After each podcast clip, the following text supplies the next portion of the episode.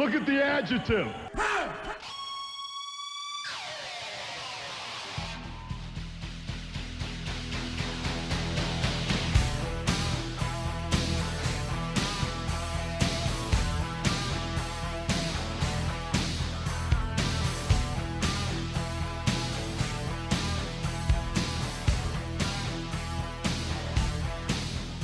It's a dirty job, but someone's got to do it. Hello and welcome to Look at the Adjective. We are here to podcast because the season starts next weekend and we have other things to watch, basically. I am the hitman John Mack, and I'm joined, as always, by a man who always puts tinfoil letters on his leather waistcoat, a man who'll stomp a mud hole in you and walk it dry, a man who'll always tell you what his bottom line is. What? Stone Cold Mark Crowther, how are you, mate? I'm good, mate. Yeah, how are you doing today? Day off? Yeah, not too bad. yeah, day off indeed. Could tell the high high class intro.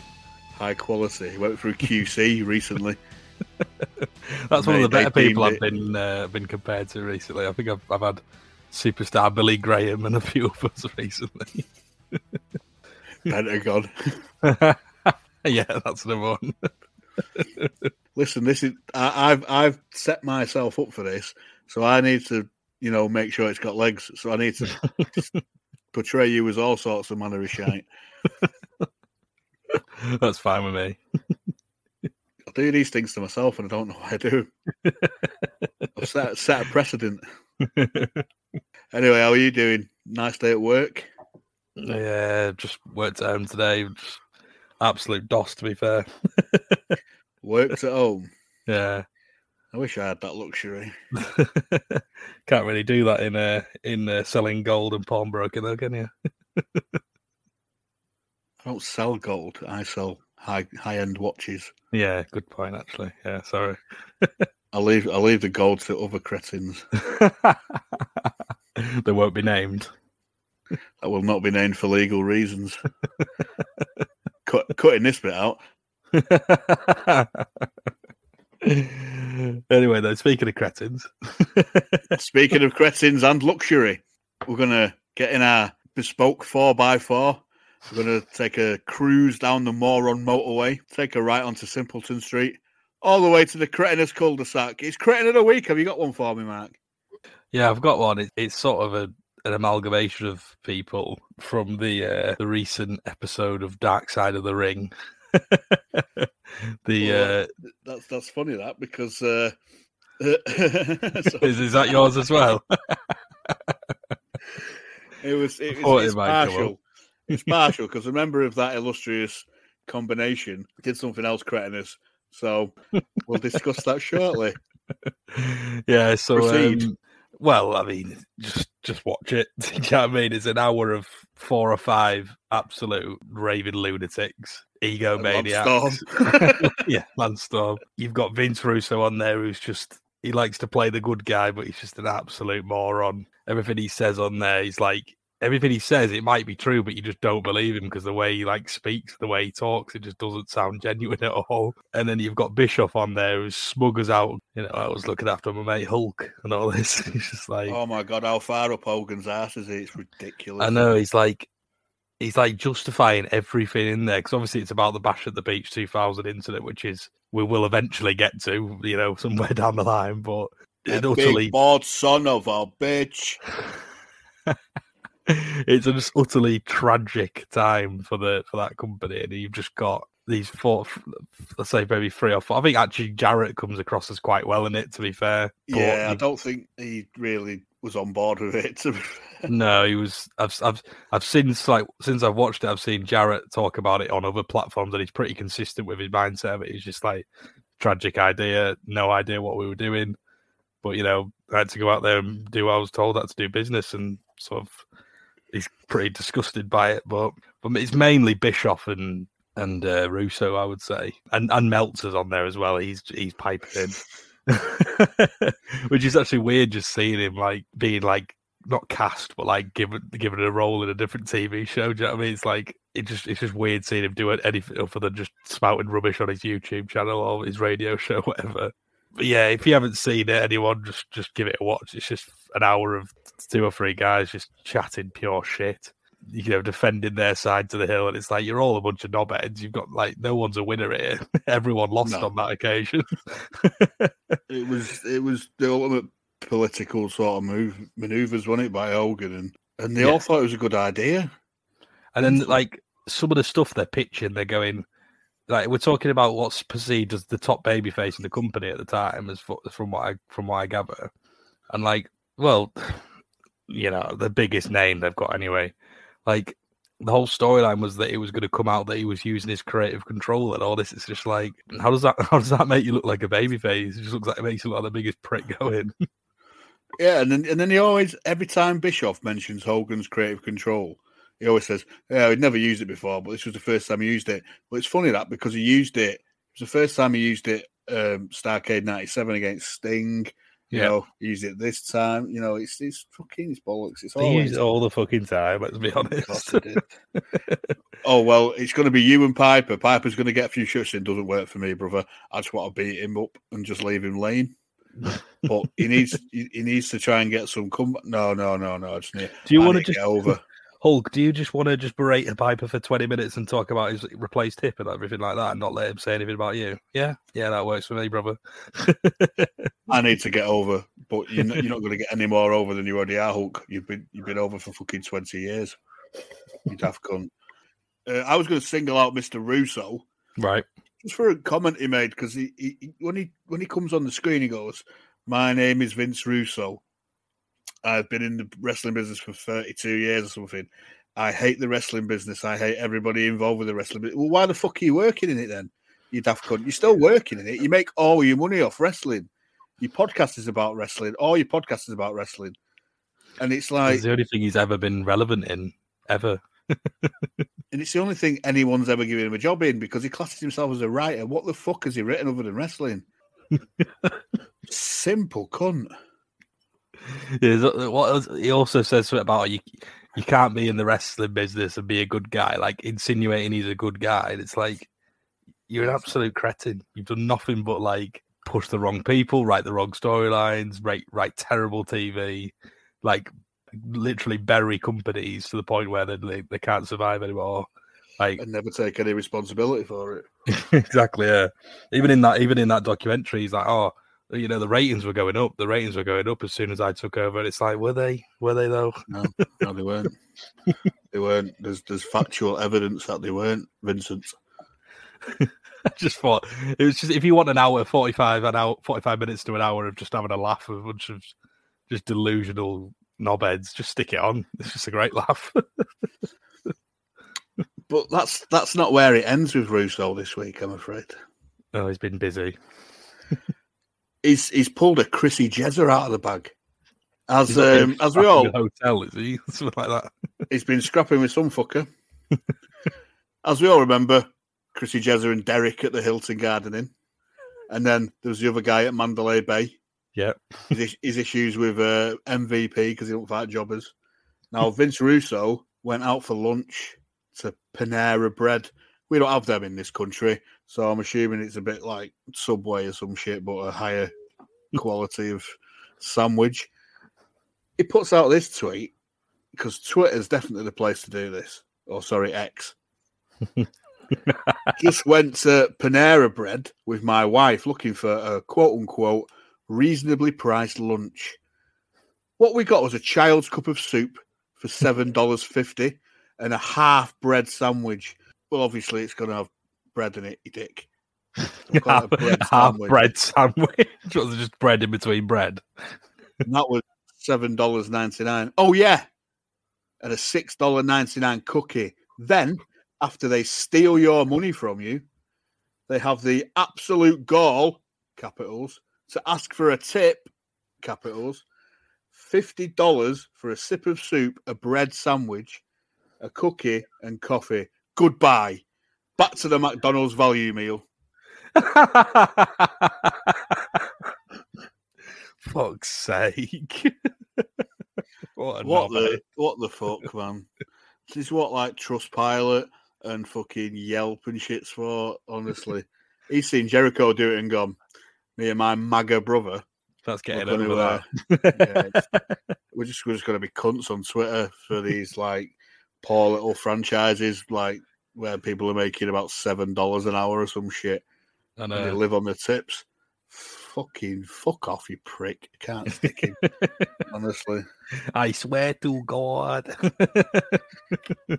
I will never, ever darken your door or doorstep again. He has to elongate syllables, doesn't he? Like Yeah. wrestling. just, just, just, just wrestling, mate. yeah, he's a cock. Plain and simple. Of the highest proportions. But this is all made me a bit like this week. This the cretins are just like they're becoming Usual cunty as- suspects. cunty as fuck. So we needed something to make us happier. A palate cleanser, if you will. it's another Woo Watch. Woo! So he started his week promoting his new baseball caps. Ooh. Ric Flair Nature Boy snapbacks. You've got a plain white one. And instead of going, okay, we'll go for a navy one or maybe a red one, he's gone for a pink and orange number. It's fucking horrendous. I mean, I'll just show you now, Mark. It is possibly one of the worst hats you've ever seen. It'd go well with his suits, though, wouldn't it? Yeah, I guarantee the white one's just been like a default one that the company have done, and he's gone, uh, uh, let me let me have a go. And he's yeah, pink and orange. but I've noticed a, a new trend with Ric. So we've seen What's him with then? remember remember when he was at that convention with old Soldier Boy, Yep. and then and then last week he was with hanging out with Travis Barker. This week he's got a new best mate. He had a great time last night drinking that Woo Energy to get ready to take the stage with old postman Pat Malone. Now- he's got friends in high places, hasn't he? Now, Ric's blazer looks like something that Dexter Morgan would find at a crime scene. I'm not even joking. It looks like blood splatter analyst's wet Blood dream. splatter analyst. Now, now, old postman Pat Malone is in a silk shirt shorts combo like the fucking young bucks wear, matching, oh God. looking like an absolute cleft. But I've I've noticed a trend that Ric seems to only want to hang around with people with tattooed faces these days. Yeah. Tyson, Travis Barker, Post Malone. Is that the new cool thing to have a Imagine tattooed seeing face? Flair getting a face tattoo. That'd be good, wouldn't it? He's about six weeks away from getting one, and he's just going to say "woo" across his fucking forehead, isn't it? Woo! or it's going to be like, and then he's going to get a back piece of you know Andrade squeezing Charlotte Flair's ass. Because Yeah, every big- single sort of belt on his back isn't it? yeah, every single time like Charlotte Flair's in like some sort of lingerie shoot or swimsuit shoot, bikini shoot, he's retweet he's retweeting the fuck out of that. Loves it. But Woo Energy's uh, coming in strong. Yep, the mushroom-based uh, energy drink. That's it. It's uh, get ready to woo with boundless energy and flair. His latest creation is here to give you the boost you need to take on every challenge that comes your way. I don't know about you. I'm not like a business expert or anything like that. I can't see Woo Energy taking off. No, the only time I can see Woo Energy taking off if it's like you know slapped on the side of a plane, advertising campaign. but sadly, all he can manage so far is at the NASCAR Nature Boy Grand Prix in Nashville, where his face is slapped all over the side of a fucking car. oh, for God's sake! I don't even think it's NASCAR. It looks more like a Formula One car, but obviously not that level. The picture on the webcams and on the, on the side of the car is is sort of a caricature of Flair circa about 1986. So it's not really an up to date, you know, thing because he looks like a hollowed out ball sack, doesn't he, at the moment?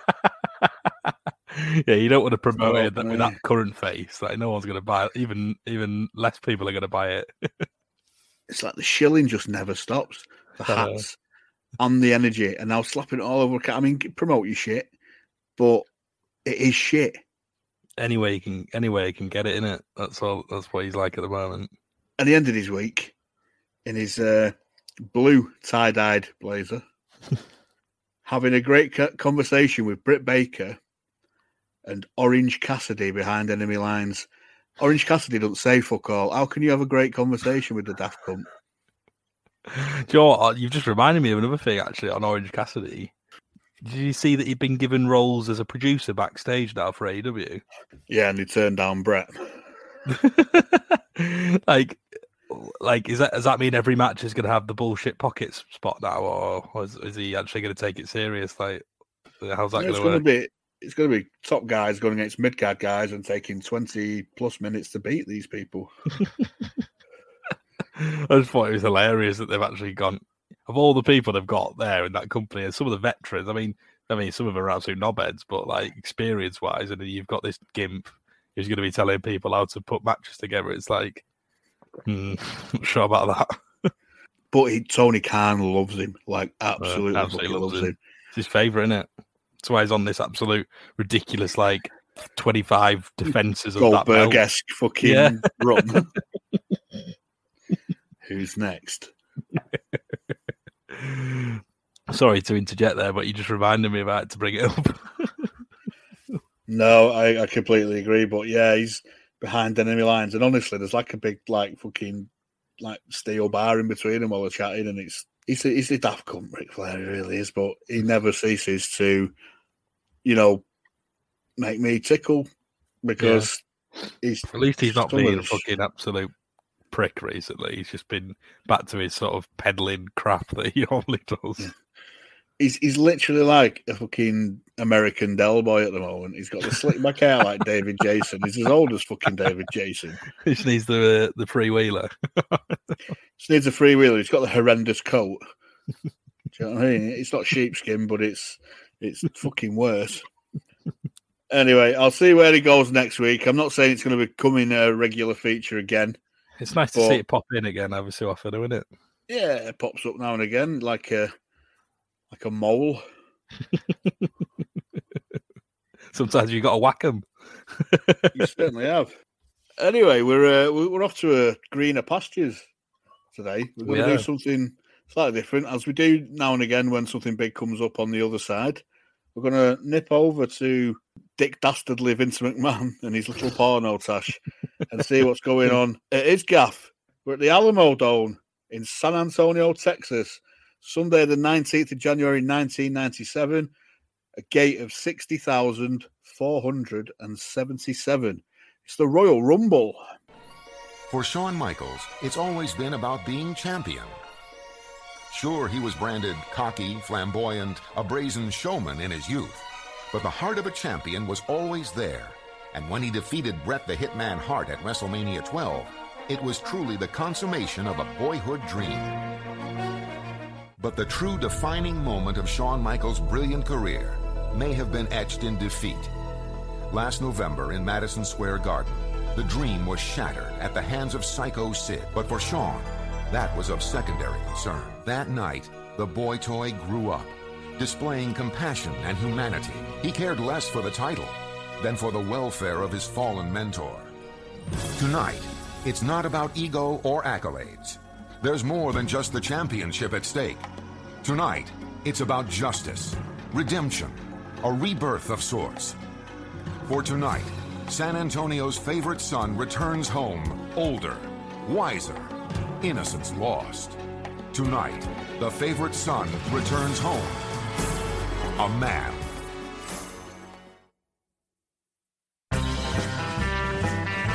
And now, the 1997 Royal Rumble.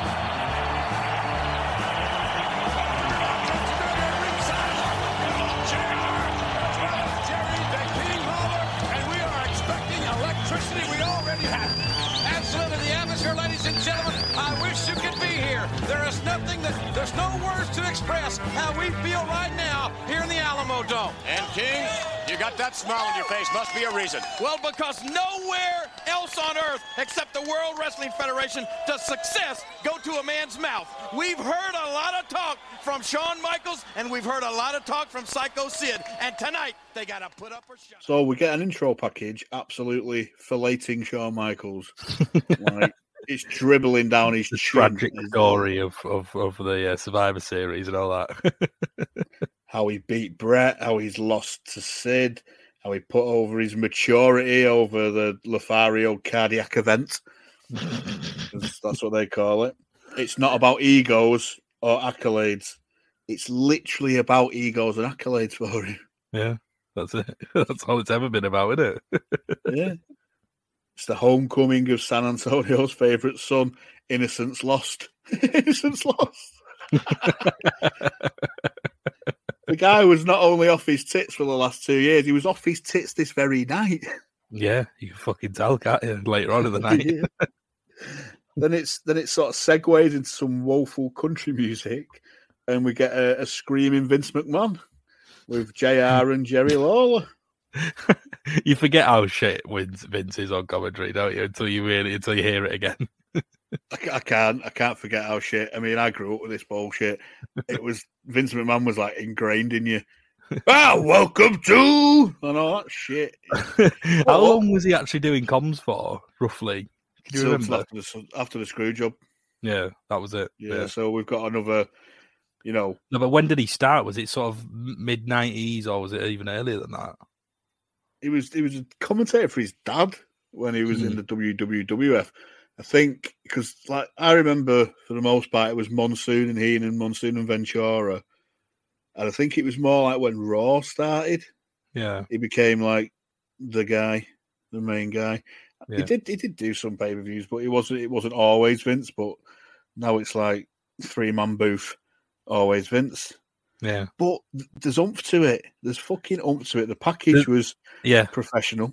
I was going to say that he's he's not the best, but at least he at least you know you're you know you're at a big event, don't you? You know what I mean? He he makes it feel big time at least, compared to just like Schiavone going. Well, it's the it's the biggest night of our biggest night in our sport. What like every night? What I don't get is when, when the WCW do the intro bit, get fucking Dusty to do it, man. At least a bit Yeah. entertaining and Yeah. and charismatic. Yeah, there's no charismatic elements to Tony Schiavone, is there?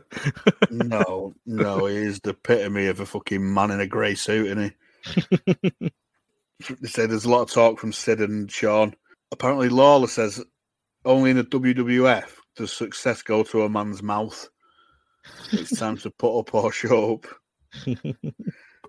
and then we we get uh, Hugo and Carlos on the Spanish comms, and then you've got a French commentator. I know. With, uh, I was like? Raymond Rougeau and Jacques Rougeau Senior, brother and father of uh, one half of the AFC. Oh yeah.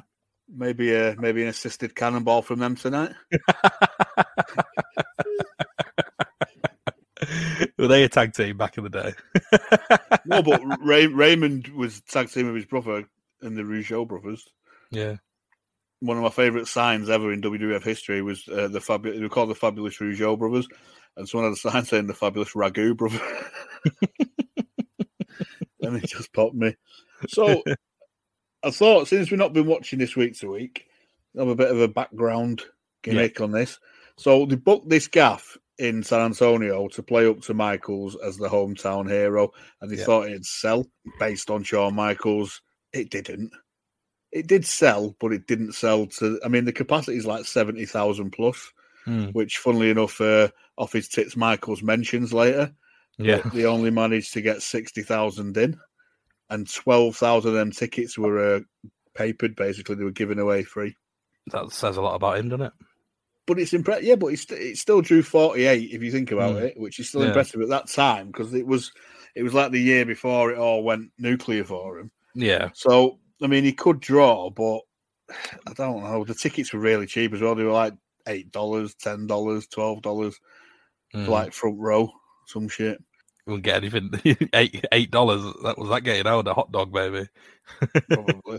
but this is this this year '97 was the year that built up to the upturn in business, and like Yeah. Stone Cold sort of gradually gets pushed over Yeah. the year higher and higher, and he gets himself over, and and then obviously, you know, it goes nuclear sort of mania '98. Yeah. So our first match, Mark, is Hunter Hearst Helmsley versus Goldust with Marlena for the Intercontinental. Well, what were your thoughts on this? Because I thought, oh, this could be quite decent. This. Yeah, I thought the same. Uh, obviously, you know, whatever you think about Helmsley, he can still work. He can work a good match. And, with the guy who draws the money, yeah. Yeah, and and Goldust is always solid as out. You know, Dustin, he's always going to give you hundred percent. So I thought, yeah, I was like you. I thought it's a nice opener. Like it feels like a big match for the IC belt anyway. Like two good guys for it. The main gist, the main gist of the sort of feud is that Helmsley's been trying to seduce Marlena. Yeah, So uh, Goldust basically running in on his matches and attacking him. I- What, what what do you think about the Goldust gimmick? Because obviously he doesn't do it now because it's copyrighted. But Yeah. I I always thought it was great, but mainly because it was Dustin. yeah. I think he he was if giving it was anyone else, yeah, I think he- he went into it 100, percent didn't he? If if if you half-assed it, it'd come across as as proper shit. But you you, you think- just feel like because he's such a pro, he, he really gave it his all to get it over, and it, I think he did. it was a Russo gimmick, I think, originally. Yeah, and it was really sort of put together quite ham-fisted, and it was really problematically booked. But fucking hell, he made it work. And Yeah. sort of as it went on, it evolved. He made it evolve into something decent and less, you know, playing on like homophobic stereotypes yeah. and stuff. Yeah. But they do they do allude to that in the package, don't they? Because King's like asking him, "So are you? Are you?" and all this, and it's like, and then they Yeah. blurt it out. He must have said, I don't know what he said, but he, they they censored it. Um, so Uh, queer is what I he think said. that they uh, they censored that bit out. So obviously they were still alluding to it a little bit, but maybe not as much as they were. You know, when he was like he was obsessed with like Razor and all that. But yeah, like you were alluding to, they do have a little package, a little Goldust Helmsley package with old Yeah. Todd PettingZoo narrating. Hunter Hearst Helmsley, what you see is what you get. Is arrogant, conceited, and self absorbed. Helmsley believes all women are, by nature, infatuated with him. Since becoming Intercontinental Champion, Triple H's ego has expanded more than his stock portfolio.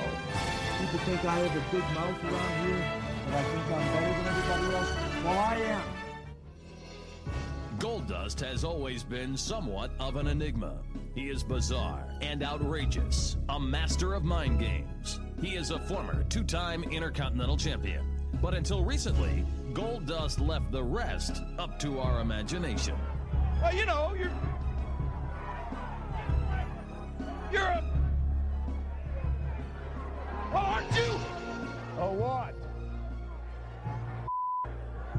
No.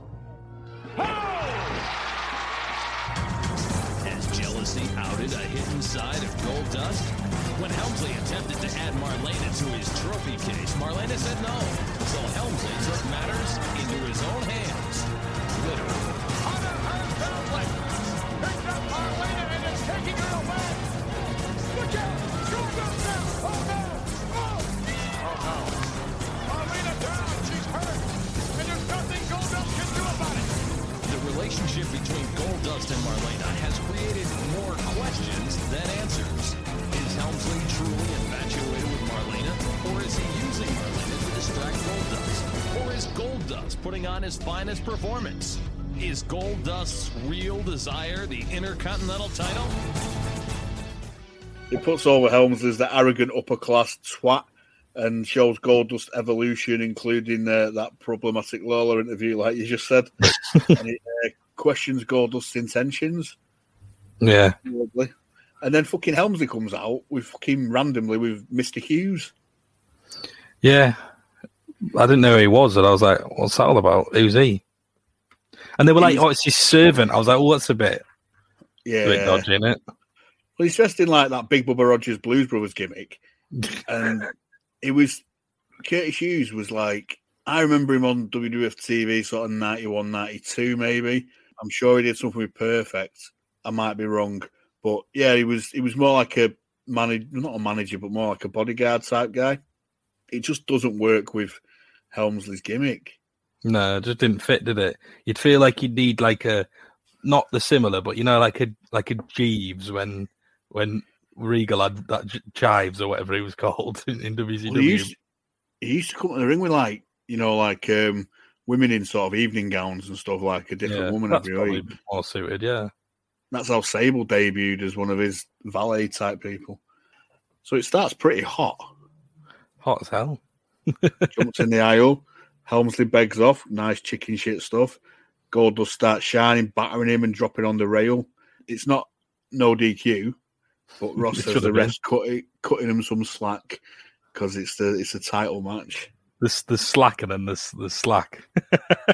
Honestly, some of the shit. Steel, steel chair shot. That's not steel chair. Steel step shots. Fact, counts a pedigree into a slingshot, and Helmsley takes a great bump over the ropes. And then Helmsley was like really said, good in this match. Really Oh, they both were. They were fucking Yeah. great. Goldust drops the steps on him, and J- J- JR keeps going. Well, I wonder how, how far the ref's willing to let it go. And I'm like, fucking hell. Does he have to stab him or something to get a DQ? And then he and then he sort of does this really what I thought was quite a cool face bump onto the steps. Helms like selling like how disorientated he is and stuff. yeah, I just thought it, I thought Helms was selling phenomenally, yeah, he was. and he was like grabbing the ref like a good chicken shit and everything. What did you reckon? Because I thought this was a really good match. I thought, yeah, I thought it was good. Really good opener. I thought Goldust had that sort of intensity that you would have if some geezer was trying to nick your bird, and like, like he wasn't just like, "Oh, I'm going to do a drop kick." Like he was battering him. Do you know what I mean? Like he was, he was like trying to do whatever he could to beat the fuck out of him. He started it off hot, like you said. Helmsley was really good at playing just the absolute chicken shit, and his sell jobs were really good, really impressive. And he actually, we'll get to it later, but he actually he, he continued it later on in the night, which was impressive. Yeah, it did. I'm Um, glad you spotted that because I thought that was just me. But yeah, Yeah, um, that was good. Obviously, he went for his leg early, and I thought it was, yeah, I thought it was a nice, I thought it was a really good start to show and really nice intensity from both of them. To be fair, and to be he fair, even came I off the top rope. Helmsley, couldn't believe Yeah. it. double axe handle on the outside. No, I, thought. I, I thought he was pretty. You know what I mean? You, you can say what you want about him. He, he's a bit of a backstage politicker, and he in, in his time and stuff like that. But he's pretty good in the ring. He's not amazing by Oh, any yeah. stretch, but he's a seven out of ten, and he he he rarely go below that, or really, you know, he might go above it, but he's pr- relatively consistent in the ring. I thought um, I thought Goldust was great, like working his leg. I thought there was some really cool stuff. I mean, it helped that the ref was told to be lenient. Once I got that out of my head, where it was like, all right, okay, well maybe there should have been a DQ then. I mean, they were saved it by sort of saying, oh, he's using his discretion because it's a high high intensity title match and all that. Sort of once I got See, past that, JR's great Yeah. because he knows in his head that people were going, "Nah, yeah, what's, what's going on there?" And he's like, "No, fuck it, I'll call it out." And it, it's legitimately Yeah. a reason. You know what I mean? It's not like some bullshit reason. It's like, yeah, it's up to the ref, really. yeah, that's yeah. I mean, like I said, once I got past that, I, I I did enjoy it. Although there was a little bit of inconsistency where, like, I think Helmsley tried to grab, was it like the director's chair that Marlena chair, yeah. And it's like, okay, so you've let him get, you let him get there with steel steps, but you're not, you know what I mean? I, I, uh, that was a little bit of inconsistency, but I suppose. I even put I even put that bit inconsistent there, Earl. but yeah, the- like I say, I thought it was a really good match, and then for like there was obviously a lot of work in the legs and stuff like that, and I thought that was really good. And then there was a random inserted interview with some country singer, which was just like, why? Yeah, what was that about? I don't know what it was, and, and he even, he, I think it was was it Todd who was trying to he got him to sing as well at one point. I was like, Oh, PettingZoo, yeah. yeah, it's like, do we need this? I'm not No. sure. I've never even heard of the guy. Fucking good match going on in the ring, mate. You don't need That's what I this mean. bullshit. It happened a couple of times with some know, dick, yeah. dipshit who was fucking babysitting to come and see Michaels. yeah, so that was a bit annoying. That sort of spoiled it for a couple of minutes, but after that, it got back to it. And then there was obviously that it was a bit like sort of the, the finish was the belt got slid in for Triple H. Well, ref sort of attention's averted, doesn't get doesn't get the doesn't get the belt, but then he sort of goes for a kiss with Marlena. That gives Goldust the chance to grab the belt and nail Helmsley with it. I think he's got him down for the pin, and then his uh, his bodyguard pulls him out, and then it, it's it's all a little bit convoluted at the end. But then the whole sort of the whole the whole distraction, the refs getting involved, everything like that. Helmsley's able to hit the pedigree, and to be fair, when he was hitting the pedigree earlier on in his career, it looked fucking great, didn't it? Compared to what it got to later on in his career. it's because he did he did one um, where he kind of sort of almost pile drove a guy, Yeah, and it Yeah, they like, to change oh, didn't gotta be- Yeah, you got to be a bit more uh, cool. because he that, used to keep the arms hooked, didn't he? So it looked a lot looked a lot more Yeah, like nasty, but Yeah. started started uh, started releasing it. But he gets the free count, retains the, the belt.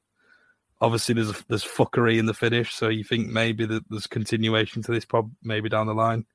and it, it does prolong what seems like a decent little feud. To be fair, Yeah, it's a nice undercard feud, isn't it? You you know you can, you can roll it out, you know, easily. you need that for your IC belt, though. To be fair, they're your Yeah. guys that you want to step up for the for the main belt, and it and it went nearly seventeen minutes, and you wouldn't have thought so.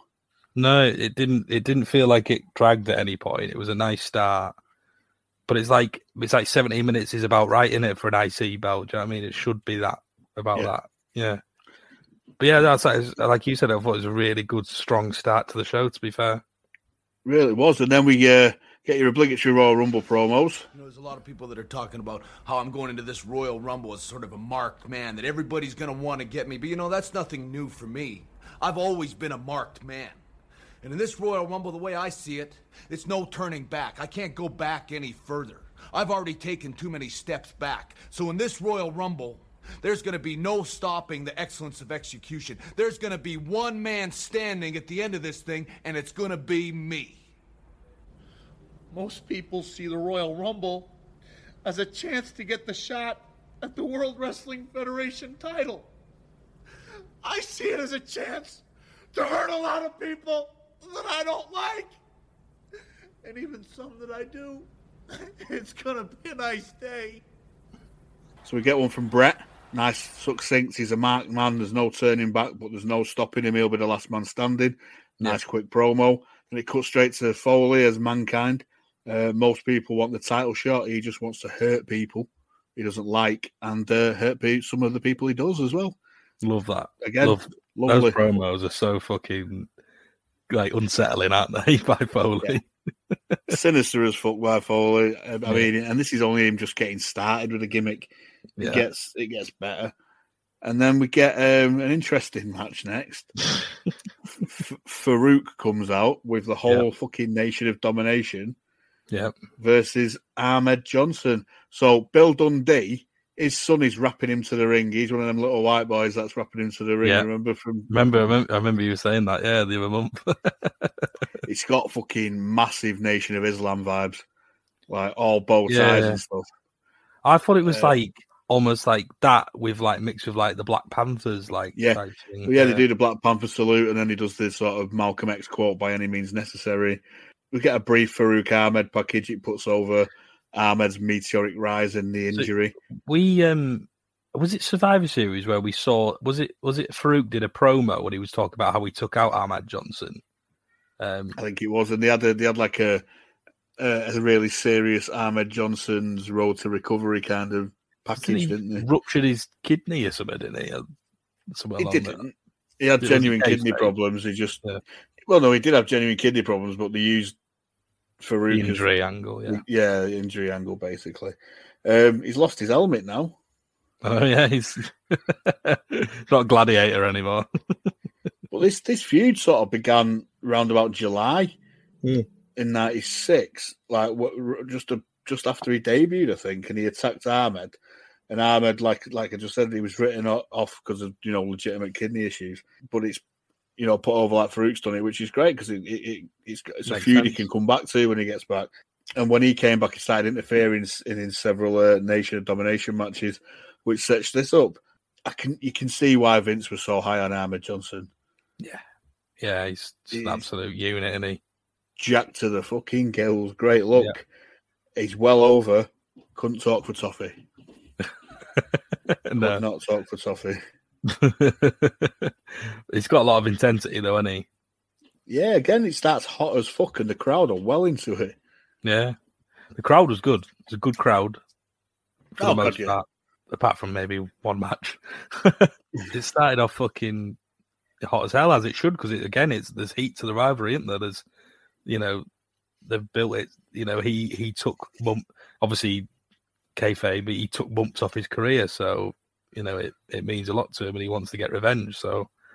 It, it, it makes sense that he'll, he'll be like rav- like raging to get to get to him and stuff like that. So and there was a lot of like callbacks to it because they showed what was perceived as the injury. You know, the big kick to well, it was like a kick to the to the gut, and like Johnson was doing like similar moves to that. So it was like, here you go, have, have a bit of that as well. So there's some good callbacks to it as well. But I mean, he was levering Farouk at the start. I mean, he's like Yeah. ramming into the post.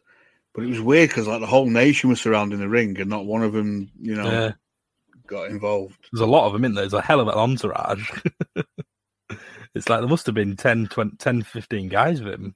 From what I, I don't know. Yeah, it's, it's an odd, it's an odd looking group though because you've got all these sort of like Farrakhan kind of like wannabes with the bow ties on and stuff, and then you've got Crush. Yeah, it's like what's he doing in there? Yeah, it, it is a weird put together group, isn't it? and it's and it comes across like a sort of Black Panther kind of thing. Yeah, you're getting rapped out to the ring by two little white guys. it just it makes no fucking sense because clearly rap is is an African American style of music. Hmm. Surely there's surely there's a couple of black guys that are much better rappers. You'd think so, wouldn't you? But I suppose I don't know. this is Well, being yeah, he's- together. Let's not forget. Oh no. Yeah, Farouk's like really fucking getting on with it. Like he starts taking advantage of the kidney area and working it. The belt comes in, it gets discarded. But then Ahmed gets it and whips the fuck out of him. No DQ again, but you know, Again. discretion, I guess. WWF must not be doing DQs at this time of the year. No. there was a there was a really sick spot where um, he drops Ahmed kidney first onto a chair. Yeah, that was um that was naughty because it looked it actually looked Yeah. devastating, didn't it? Yeah, it really did. I was like, oh, fucking I was like, oh hello, that's that's gonna hurt. But then he's like doing stuff like the cat, he putting him in a camel clutch, which I thought was really smart as well. Yeah, stretching out the abdomen, stretching out the midsection. It was it was there was some good psychology in there. To be fair, It really is. And there was a spot, and I, I've got to give Ahmed Johnson credit here because I mean I'm not his biggest fan. I get I get the the hype behind him, but he catches fucking Ron Simmons off the top in the power slam and fair fucking play because Ron Simmons is not a small man. Do you No, know what I mean? yeah, yeah, that's true. He must be upwards of two hundred fifty pounds, maybe more. Easily. Then uh, old Farouk gets a, a monster spine buster, and uh, Ahmed Johnson no sells it. and then hits one of his own, and the nation running one at a time, and the bell finally goes for a DQ. Uh, uh, like all that stuff before, seconds. all that stuff before, and then a bunch of guys run. They eventually run in like eight minutes, and it's like Uh, I I didn't really get that. very NWO style finish. yeah, it was a little bit, but I, I said there was enough in it where it was like, okay, I can see where you're going with it. Maybe obviously it's going to continue. So then Jamie Dundee gets fucking press slammed out, and uh, it goes after Farouk old Ahmed. A nation guy distracts and sacrifices himself. JR comes out with this corker. That's one big bad Johnson, which made me laugh my bollocks off. It was quite nice to see someone going through the French announce table rather than the Spanish Spanish Oh, I table. just said that, yeah. A sloppy Pearl River plunge through the French announce table. They're the new kids on the block. Spanish get a reprieve. Old Hugo Savinovich is just going, fucking hell, thank God Like, for that. Whew, we'll get a table for the rest of the night, guys. I just have this impression of like when, when Hugo Savinovich and Carl Cabrera go for dinner after, like some dickhead will just get like power bombed through their table and they just can't finish the dinner or something. Not again. I, th- I thought it was good. I thought it was all right. There was enough in it for me yeah. to, to sort of getting a little bit invested. It started started really nice and hot, um, and it made a lot of sense. A good psychology in it. Then we uh, get some more Royal Rumble based promo packages. You know, There's faster wrestlers, bigger wrestlers, stronger wrestlers, and younger wrestlers than me in the Rumble, but this is my state. Do you realize that Terry Funk is Texas bred and Texas fed, and I was born to rumble? Well, Terry Funk certainly stirring things up on Shotgun Saturday night. He's in the Royal Rumble, and so is Farouk and Ahmed Johnson, along with Crush the Nation. Obviously, what we saw here, just incredible. This is not over. The first battle in the war between Farouk and Ahmed Johnson. The war is coming. Did you see what he did? Get, get, wait, get up here. Get, get up, you, get up here. The next time I'm out there, don't ever leave me out there like that. You stand up there and fight for me no matter what I'm doing. You hear that? Get out of here. I'll take care of both of you later. And guess what? Oh, Ahmed Johnson, that's just the beginning of this thing. And I get you out there in the Royal Rumble, boy. I'm gonna put your butt away once and all, once and for all. You hear me, punk? You're gonna go down just like I planned for you. All right, Uncle Tom? So we get a pre-tape with old Terry Funk. Love Yep. that. Says he's Texas bred and fed and born to rumble. Always nice to get some funk, I'll be honest with you. Yeah, you, you're a big fan, aren't you? Love him. Uh, Yeah. Then it cuts uh, to PettingZoo with the nation. Him and uh, him and Ahmed are in the rumble. Him and Farouk. Farouk kicks They got back there quick, didn't they, for that there. interview? Was that a pre-tape, do you reckon? I don't know, fuck knows, maybe. He tells them to all fight for him. He's going to put him down in the rumble, and then he calls him an Uncle Tom, which which is highly offensive if you're uh, an African American gentleman. Is it? I've never heard that before. Uncle Tom's like, do you remember when? Is it Rio? Rio calls someone a coconut or something. means you're Oh, sort of right. black on the outside, white on the inside, and Uncle Right. Tom's like, you want you want to be a white guy kind of thing, or you Right. you sort of associate with too many white people. Right. Okay. I get you. I don't know where the Uncle Tom bit comes from, but um, it's like in that. Have you have you seen Eight Mile? Yeah, a, a long time ago. And he says, "My boy Future is an Uncle Tom," in the little Right. rap thing he does. So yeah, because he hangs around with like a lot of white guys. And the next up, we get Big Van Vader without the Big Van, the Mastodon. It's fucking Versus the Vader. versus the Undertaker, no DQ. Yeah, This should be meaty as fuck. What did you think? that's what I thought. Just put two big old boys going toe to toe. Let's see how we get on. There was there was not much build to this. from what I No, can gather. Uh, Vader had been involved in some group attacks on Taker in the past, but Taker attacked Cornette early in January, so it sort of left him managerless, and this is essentially what the result of that is. okay. It was everything you sort of expected to be, wasn't it? It was just two big lads just trading shots. You know. When that gong goes, fucking monster pop. Yeah, it was monster. It wasn't quite Tarrant though. It never gets shit his entrance, does it? It's it's always It's just a spectacle in it every time. classic. Yeah. Yeah, it's one of the it's one of the best of all time, in my opinion. You don't think Taker was like slowly morphing into his sort of ministry gimmick with his sleeveless pleather jacket on? Yeah, I thought that. It's it's quite interesting because technically Taker's the smaller guy weight wise, Yeah. but he's about five inches taller than Vader. But he's giving Yeah. away about hundred pound on him, which is quite an interesting matchup to be fair. Yeah, yeah, because like Vader's, he's a big. would say fat because he's quite athletic for a big fatty, isn't he? But like, he is He's quite NFL, fat. isn't he? yeah, Vader tries jumping in it, but it gets telegraphed, and the pair of them just fucking tee off on each other. And if you've ever seen Vader tee off, i.e. against Stan Hansen when his eye popped out, you know, it's it's fun. you sent me that the other week. Was it last week or the week Yeah, before? it's fucking grim, is it? it's like what you see in like a cartoon or something, isn't it? yeah, but if if people say Vader wasn't a fucking badass kind of guy because he got laid out by Paul Orndorff in fucking shitty shower shoes with a toe gimmick. but I'm sorry, the guy's eye popped out in the middle of a match. He pops it back in and cracks on. It's that's just beyond me. yeah, that's true. The Undertaker throws hands down the best punches in wrestling. I don't give a fuck who's who. Yeah, different There's level. nobody better. Yeah, absolutely. So, what did you reckon to this? Uh, essentially, it was just a meaty fucking fest, wasn't it? yeah, I thought it was. I thought it was all right. To be fair, like not amazing Yeah. or anything like that. Don't get me wrong, but I just thought it was quite fun. You know, like one of those sort of spectacle matches. It's sort of the sort of match Vince McMahon loves.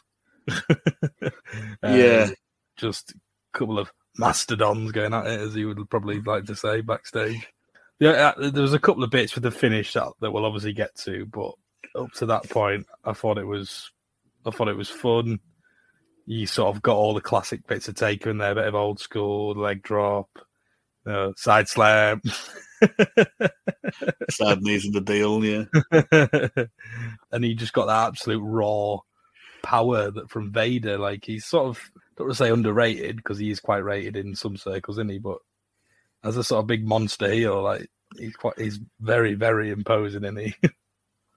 I think he's mint, Vader. I think Yeah. he's great. Some of his stuff in WCW, which we might actually end up seeing, during Mm. our past tense gimmick. yeah, And it was, it was huge in Japan. It was over as fucking Japan IWGP champion, I think. yeah, I like the bit where Taker goes to do the old school thing and gets crotched, and JR's like, "Oh, Vader's done his research," and I'm like, yeah. I love little bit, little bits like that. It's like, of course you're going to fucking scout your opponent, right? JR's really good at that, and he makes it feel like a proper sporting contest, doesn't he? And I gave uh, I gave Ahmed Johnson some credit for that catching Farouk off the top into a scoop slam, but fucking Taker catches Vader off the top into a scoop Yeah. slam. That That was trumps it. seriously impressive. And then he gets Vader bombed for one, and he just sits up The no- the no cell's still quite strong with him, isn't it? oh yeah. Yeah. walks the rope, hits it. Bearer wanders out as uh, Taker choke slams Vader. Yeah. Taker sees Bearer, clocks him, goes to choke slam him, but uh, Vader makes a save and he puts Vader on the rail. He moves the steps and uses them to sort of spring up yeah, to come down on Taker, but Bearer moves him and Taker's fucked. Basically, it's the it's the rail. the the Bearer thing's been going on for a while, hasn't it? Because Bearer helped Mankind beat him, didn't he, in one of the pay per views? So it's it's been long running, this, hasn't it? Is it just is it just anyone and anyone that Taker faces, he's going to be there to lend a hand, or is it? I think he's sort of slowly sort of building a little stable with like Mankind, Vader, Mm. like all these sort of fucking extraordinary sort of freaks, beasts, whatever you want to call them. Yeah. Um, so yeah, Bearer clocks him with the urn, and uh, it's a Vader bomb for three at uh, 13 minutes and 19 seconds. Taker just loses his shit, chokeslams the ref, Yeah, and he's fucking raging. I thought it was decent. I thought Yeah. it wasn't a patch on the Foley matches or No. Vader's match with Michaels, but again, solid and builds up a feud with Barrymore. You know, Yeah. they all served a purpose. Do you know what I mean? yeah. From one. yeah, like I just think I, I thought it was a lot, lot of fun. Like I'd say the the bearer thing's been on running, so I can probably give it a pass. But it's just like I just think the urn thing's just a bit silly. Do you know what I mean? I never really. I suppose it's it's the law of like Undertaker in it. That's just you know you've got to sort of just you know put a bit of reality out of it. I suppose of it, but it is a little bit silly the urn thing. I think. I'm quite enjoying it because if, if you watch Taker sort of from 1990 onwards up until sort of 96, every fucking feud was someone robbing the urn. Yeah. Every- yeah, I suppose so. and it got it got fucking old. Then we get another bunch of Royal Rumble promos. See, this is where we got a problem. You TV guys always got the cameras where you don't belong. Well, the problem is I'm not talking to anybody until I throw 29 pieces of trash over the top rope and advance to WrestleMania to fa- face the champ so you can take your camera and stick it, son. That's it. Cut. Cut. Who's gonna win the Royal Rumble? Yeah, the British Bulldog. I've got a history in Royal Rumbles, and tonight I'm gonna remake history by winning this night's Royal Rumble tonight because I'm bizarre. So we get Austin. He calls out the cameraman. All he's asked about is winning the Rumble, and then uh, old Davey Boy rocks up for his infamous promo. He uh, shouts to the fans, "Double denim and a bum bag, Canadian tuxedo." He says there's a history in Rumbles, and he'll win because he's bizarre.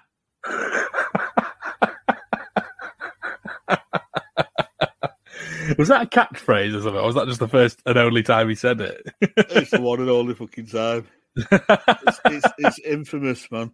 It's fucking. He was. He wasn't the best. that should have been his fucking. That should have been his catchphrase. If he was, if he was in AEW now, that would be on a t-shirt within two days. Within two Oh, days. yeah. British bizarre dog.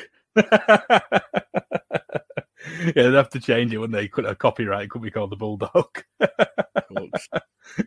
mean, it used to tickle me when they did the in your house ones, and obviously house. everyone- in your house. But everyone thinks he's from Manchester, and he's not. He's from Wigan, Golborne in Wigan, and Americans don't get that. Even like twenty miles down the road, Different. the accent is completely different.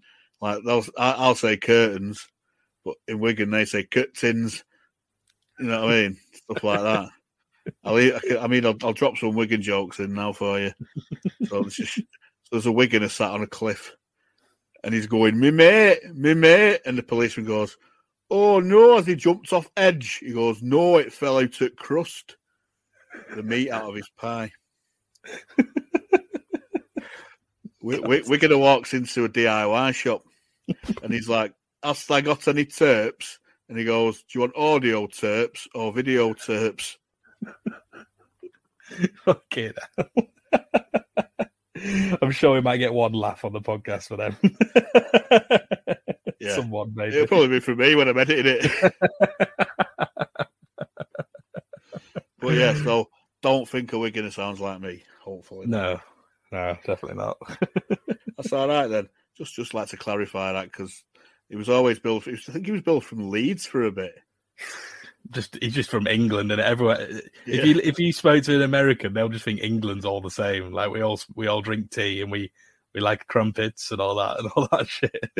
I remember him doing a promo. Um, I think it might have been that Royal Albert Hall Battle Royal that he won, and he was like, "We're in London, England, my hometown." like, you're not from fucking London, lad. Jesus, you're, you're as northern as they come. I bet you backstage he's going, I'm not saying that, Vince. Fucking say it.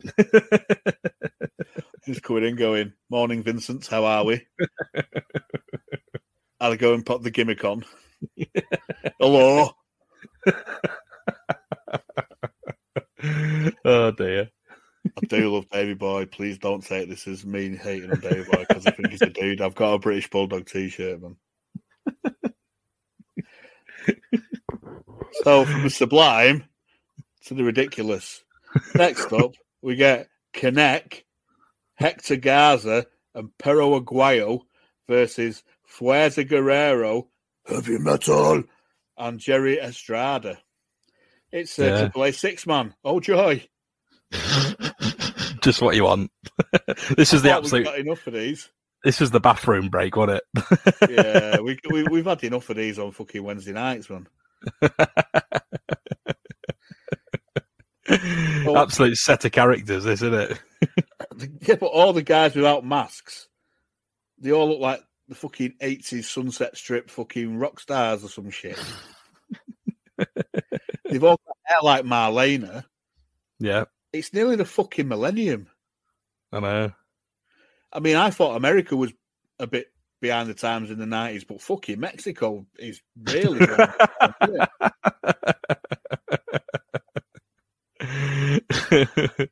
Bloody yeah, the flat. The, I mean, that we were saying the crowd was really hot for the most of the, the rest of the show. This is where they took their breather, didn't they? yeah, it was flat as a witch's tit, wasn't it? yeah. it was. I Um, thought I thought it's going to be spotty, messy, and full of botches. Probably. Mm. Um, I won't, I won't far off. I'll be honest. No, you weren't. but it did start technical, solid. They started doing lame chop spots, and I'm thinking, I guarantee at least half of that AEW rosters watched this and gone, "This is genius." when they, when gone. I bet. Yeah, if someone goes to them, what's your favourite match for Royal Rumble '97? I'm going to surprise you. I'm going to say the trios match. yeah. um, Perro Perro Aguayo's son is the one that got killed by the six one nine that I was telling you about. Oh, is he? Yeah. Yeah, and I did a little bit of research. You know, this Hector Garza. The, the surname sounded really familiar to me, and Yeah. apparently he's the uncle. Well, he's dead now. I think he's the He uncle of dead, that yeah. an- yeah, that uh, that Angel Garza. You know, that works in NXT, and I think he's Yeah, on. yeah, yeah. So he's the, he must be the nephew of him. I did, like I said, the name sounded familiar, so I thought I'd have a little quick look into it. Out of all, he of was one of the better ones. He was the better one. Yeah, I think, like I said, I think apart from heavy metal and Garza, I think they're all quite old. These guys, like they've been yeah, around those for a two, while. those two quickened the pace up, didn't they? Look quite a bit. Yeah, because it wasn't as busy as the modern stuff when it started. No, Yeah, the, the heavy metal heavy metal guy and Garza are definitely the two spot monkeys in this, aren't they? yeah, yeah, they definitely were. However, we got a couple of arm drags. yeah, In fact, we got a lot of fucking arm drags. I've only rated the first two. Hector Garza gets a 7.7 on the Guerrero Mexican scale. Canek did a couple of uh, 7.2s on the Steamboat. It's, it's, it wasn't for me, this, I'll be honest with you, Mark. wasn't my cup of tea to be honest. It was it, it was definitely one way. If you were watching this live on a pay per view, you'd be like, right, snacks anyone? Do you know I mean? It was just, Yeah. it was one of them where I just the, the the the two or three matches previously where I was like, you know, quite invested. This one was like, right, okay, we'll get through this one, and then we've got like the two big ones after this going forward. I mean, I don't watch a ton of Lucha. I've watched bits. There's a really good pay per view called When Worlds Collide, which is really good. It's sort of WCW AAA thing, I think. But it's they're just pairing off, doing stuff, and going, all right, my five minutes is up, tagging out. Yeah. And there's no like heat or anything to it. Like, it was weird. Uh, Hector Garza was a corkscrew dive on Estrada, who uh, Vince is calling heavy metal the whole match, even though it's not the fucking right guy. and then he hits a double stomp off the top, which misses for three. yeah, it was a right botch that one. 11 minutes. yeah, it went, it went on a bit long, didn't it? Didn't need 11 minutes. Pure filler. Absolute. But I guess you need something. Just to just to just to chill the crowd out for the big. Chill out. Yeah, Yeah, because you can't have him like. got- There's going to be a lull. This is. And this is what sort of modern pay per views don't get. you need It's like peaks and everything's troughs. got to be. Everything's got to be. When you've got your big matches coming up, put like a little bit of a palate cleanser in between. Yeah. And um, not, you know, mid card guys going 25 minutes. yeah, just just to get this shit in. Then we get we get old Fink. He announces the attendance of sixty thousand four hundred and seventy-seven. Then he explains the fucking rules, which is nice. Every Yeah. ninety seconds, a new bloke comes out. Winner gets a title shot at Mania. they're a bit We get the Royal Rumble match. ninety seconds, aren't they? So you oh, think- Oh, they always have been. Always have been, man. Some of it's like fucking forty seconds. So, me and me and Mark have devised a way to to call this. yeah, we know we've done World War Three, but that was a bit different because like sixty men all out at once, and it just just a cluster, wasn't it? This is yeah, this is essentially a match, really. So number one and two are crushing Ahmed. yep. It's funny that, isn't it? That they're involved in a feud in the one and two. Beat the fuck out of each other, don't they? For the first first minute or so. Yeah, but I, I I was surprised that nobody jumped anyone in the aisle. Then I thought I thought oh Farouk's going all the all the nation would be there, ready to Yeah. yeah, take yeah. Number three, Pound Shop Razor. Don't even get music. Only one who don't get music. he doesn't deserve music though, does he? Let's be honest. No, he's an absolute joke. Binned in seconds.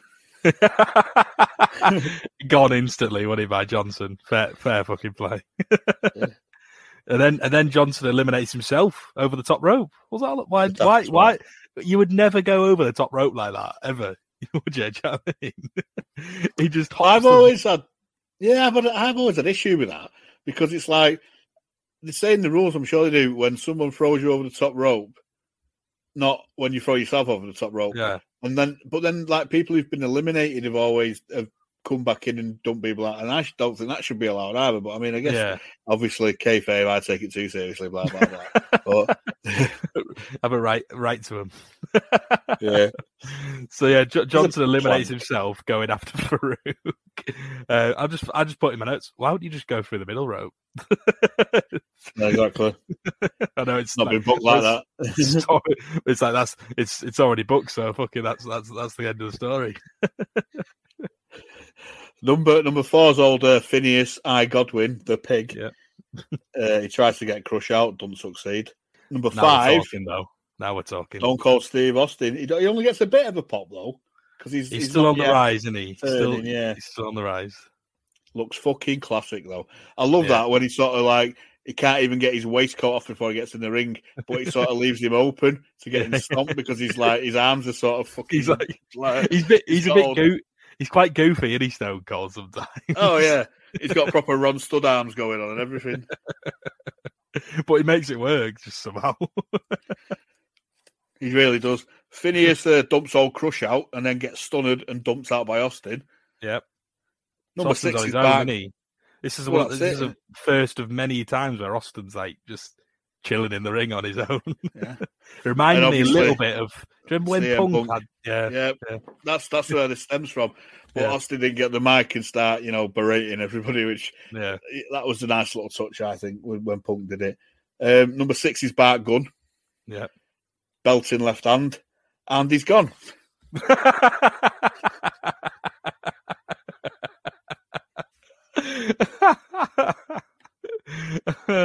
Stone Cold went on absolute tear, didn't he, for the first 10, 15 minutes or whatever?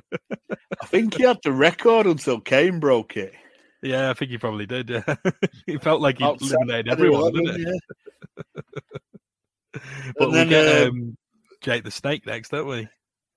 After Austin sits there chilling, looking at his pretend watch. Yeah, that was great. It's great. But I like this now because now he gets a former foe. Yep. Obviously, King of the Ring. Um, Apparently, it's the sixth Rumble for Jake, which was a record at the time. Snakes in two and uh, gets dumped out as at number eight Pretty comes quick. in. And who's number eight? the Bizarre Dog. But Bulldog's absolutely battering Austin in the corner, wasn't he, for the first sort of first few min- first minute or so. I love, Um, I love it when Bulldog's in with someone decent because he ends up being decent. Bulldog Yeah. is decent. He just needs somebody to lead him. Bless him. He was never the sharpest tool in the box, was he? No. You know, he need he, he needed a Bret or an Owen or an Austin or whoever, perfect, whatever, to lead him through it. But he, he is good, Bulldog. I will fucking stand on that. Obviously, he got looked over as a worker because his you know his partner and his cousin was the Dynamite Kid, who is one of the greatest of all time. Yeah. But he was infinitely bigger a star. Oh yeah, definitely. He was a huge star, wasn't he, in the early nineties? Well, even now at this Early point, still. He, he fucking sold out Wembley Arena. Mm, him and mm, Bret. Wembley, Wembley Stadium. Wembley Stadium, sorry, yeah. Yeah. Seven- 79,000. AEW done 78, so. F- Fair play to him. On the, on the, how many matches have they announced? One?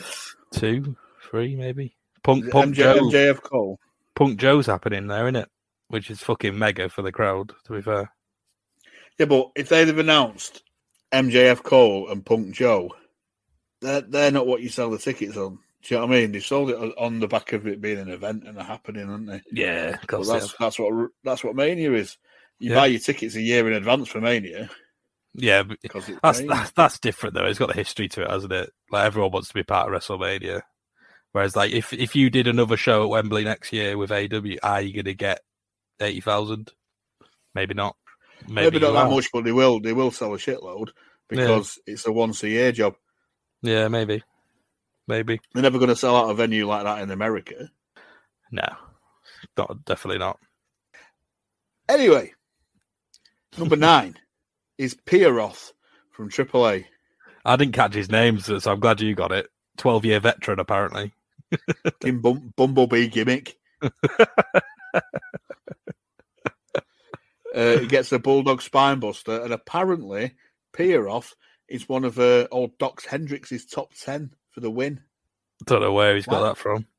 Why pick, why pick ten? Just pick one. I mean, I, I, if if you'd have, if you'd have showed him to me, I'd have gone, yeah, he's got no chance.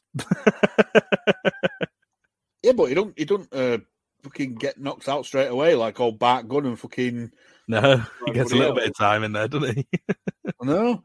Austin and David double up on him, and uh, then number ten comes out.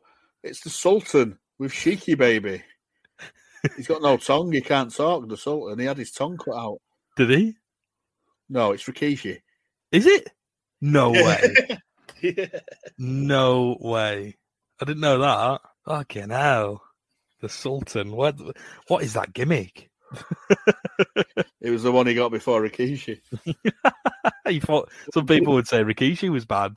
Nah, Rikishi's decent. I know, Just I like put him off Rikishi. But um, yeah, he was his gimmick was he'd had his tongue cut out, and Iron Sheik and Bob Backlund were his managers, but Backlund went out with him. what a fucking pair of characters they are. I know, putting them two together, bloody hell. so we've got for the first time in a bit, we've got four in, and they all pair off. Yep. Austin hangs on, and number eleven is the Mexican Hulk Hogan, an ultimate selfish cunt, Mil Mascaras from AAA. No yob. and again, and he, he proved that tonight, didn't he? Fucking hell, the dumb twat. He's about, he's about 60 here. I know. I know. How did they get him to go into this? Like, is this the first time he'd ever put, turned up or what? Like, it's the first time he's been in a rumble, yeah. The Sultan tries to belly to belly him, but Mascaras is having none of it. He's not cooperating. He doesn't even sell it. And uh, Rikishi, Sultan only manages to get him with it because he just overpowered him plainly. he was just like, "I'm not, I'm not bumping with anyone. I'm not bumping with no. anyone." Number twelve is Helmsley.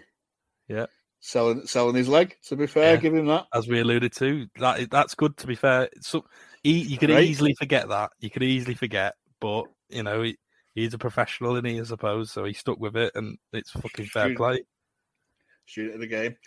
Davey eliminates the Sultan. Helmsley hangs on. Thirteen is Owen. Get in, lovely. Yeah. and uh, first thing he does, dumps Bulldog out.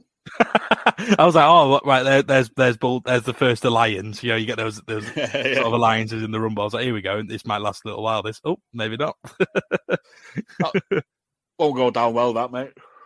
Yeah, yeah, the tag champs inadvertently eliminated him, didn't he? But yeah. was it though? That's that's the uh, that's the question. I think it sparks a little feud as well. Ah, like a com- competitive sort of tag team partners, brother-in-laws See who's yeah. a better man kind of feud. And uh, all you get from the Wigan Whippet is uh, he put me out. He put me out. he is brilliant. To be fair, he's funny as hell. He is. I love him. He's great. Number fourteen is Goldust, which is it's his first Rumble, which is. Yep. I'm surprised at that. I think it's his first Rumble as Goldust. He might have been in one as actually was he? Because when he came into WWF originally, it was like 89, 90 maybe, and he was like Dusty's tag team partner against Virgil and DiBiase. Right. Um, I don't know if he'll have been in a Rumble before, even as as Dustin Rhodes. Uh, yeah. Number four, yeah, he was number 14. Number 15 is Cybernetico from AAA. No idea. 20 years old apparently. Youngest one in the in the rumble. That's that's the only yep. that's the only thing i got from him. Didn't last long yeah. like did he? No because uh his hero apparently was Mil Mascaras, but Mascaras don't care and just goes straight for him. Straight after him. Fucking prick. There was a few um a few uh, eliminations in quick succession at this point there wasn't there um, so Mark Mero comes in, and and we don't even see it, but Cybernetico, whatever he was called, he, he gets dumped out. I don't even know who got rid of him. Yeah. Um, and Pierroth gets dumped out by Mascaras. Yeah. And then, what does this daft cunt do? Gets up on that top row. I'm not sure he's read the rules. no, no, he did it, did it on purpose. Did he? Because he, he wouldn't let anybody eliminate him because no job. No way legitimately because was that, he was, that agreed or was that him just going off just, script?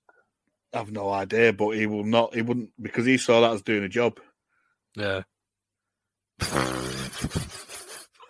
Fair enough. At least Hogan didn't even didn't Hogan even let people eliminate him from rumbles. The, my favorite rumble is 1992, right?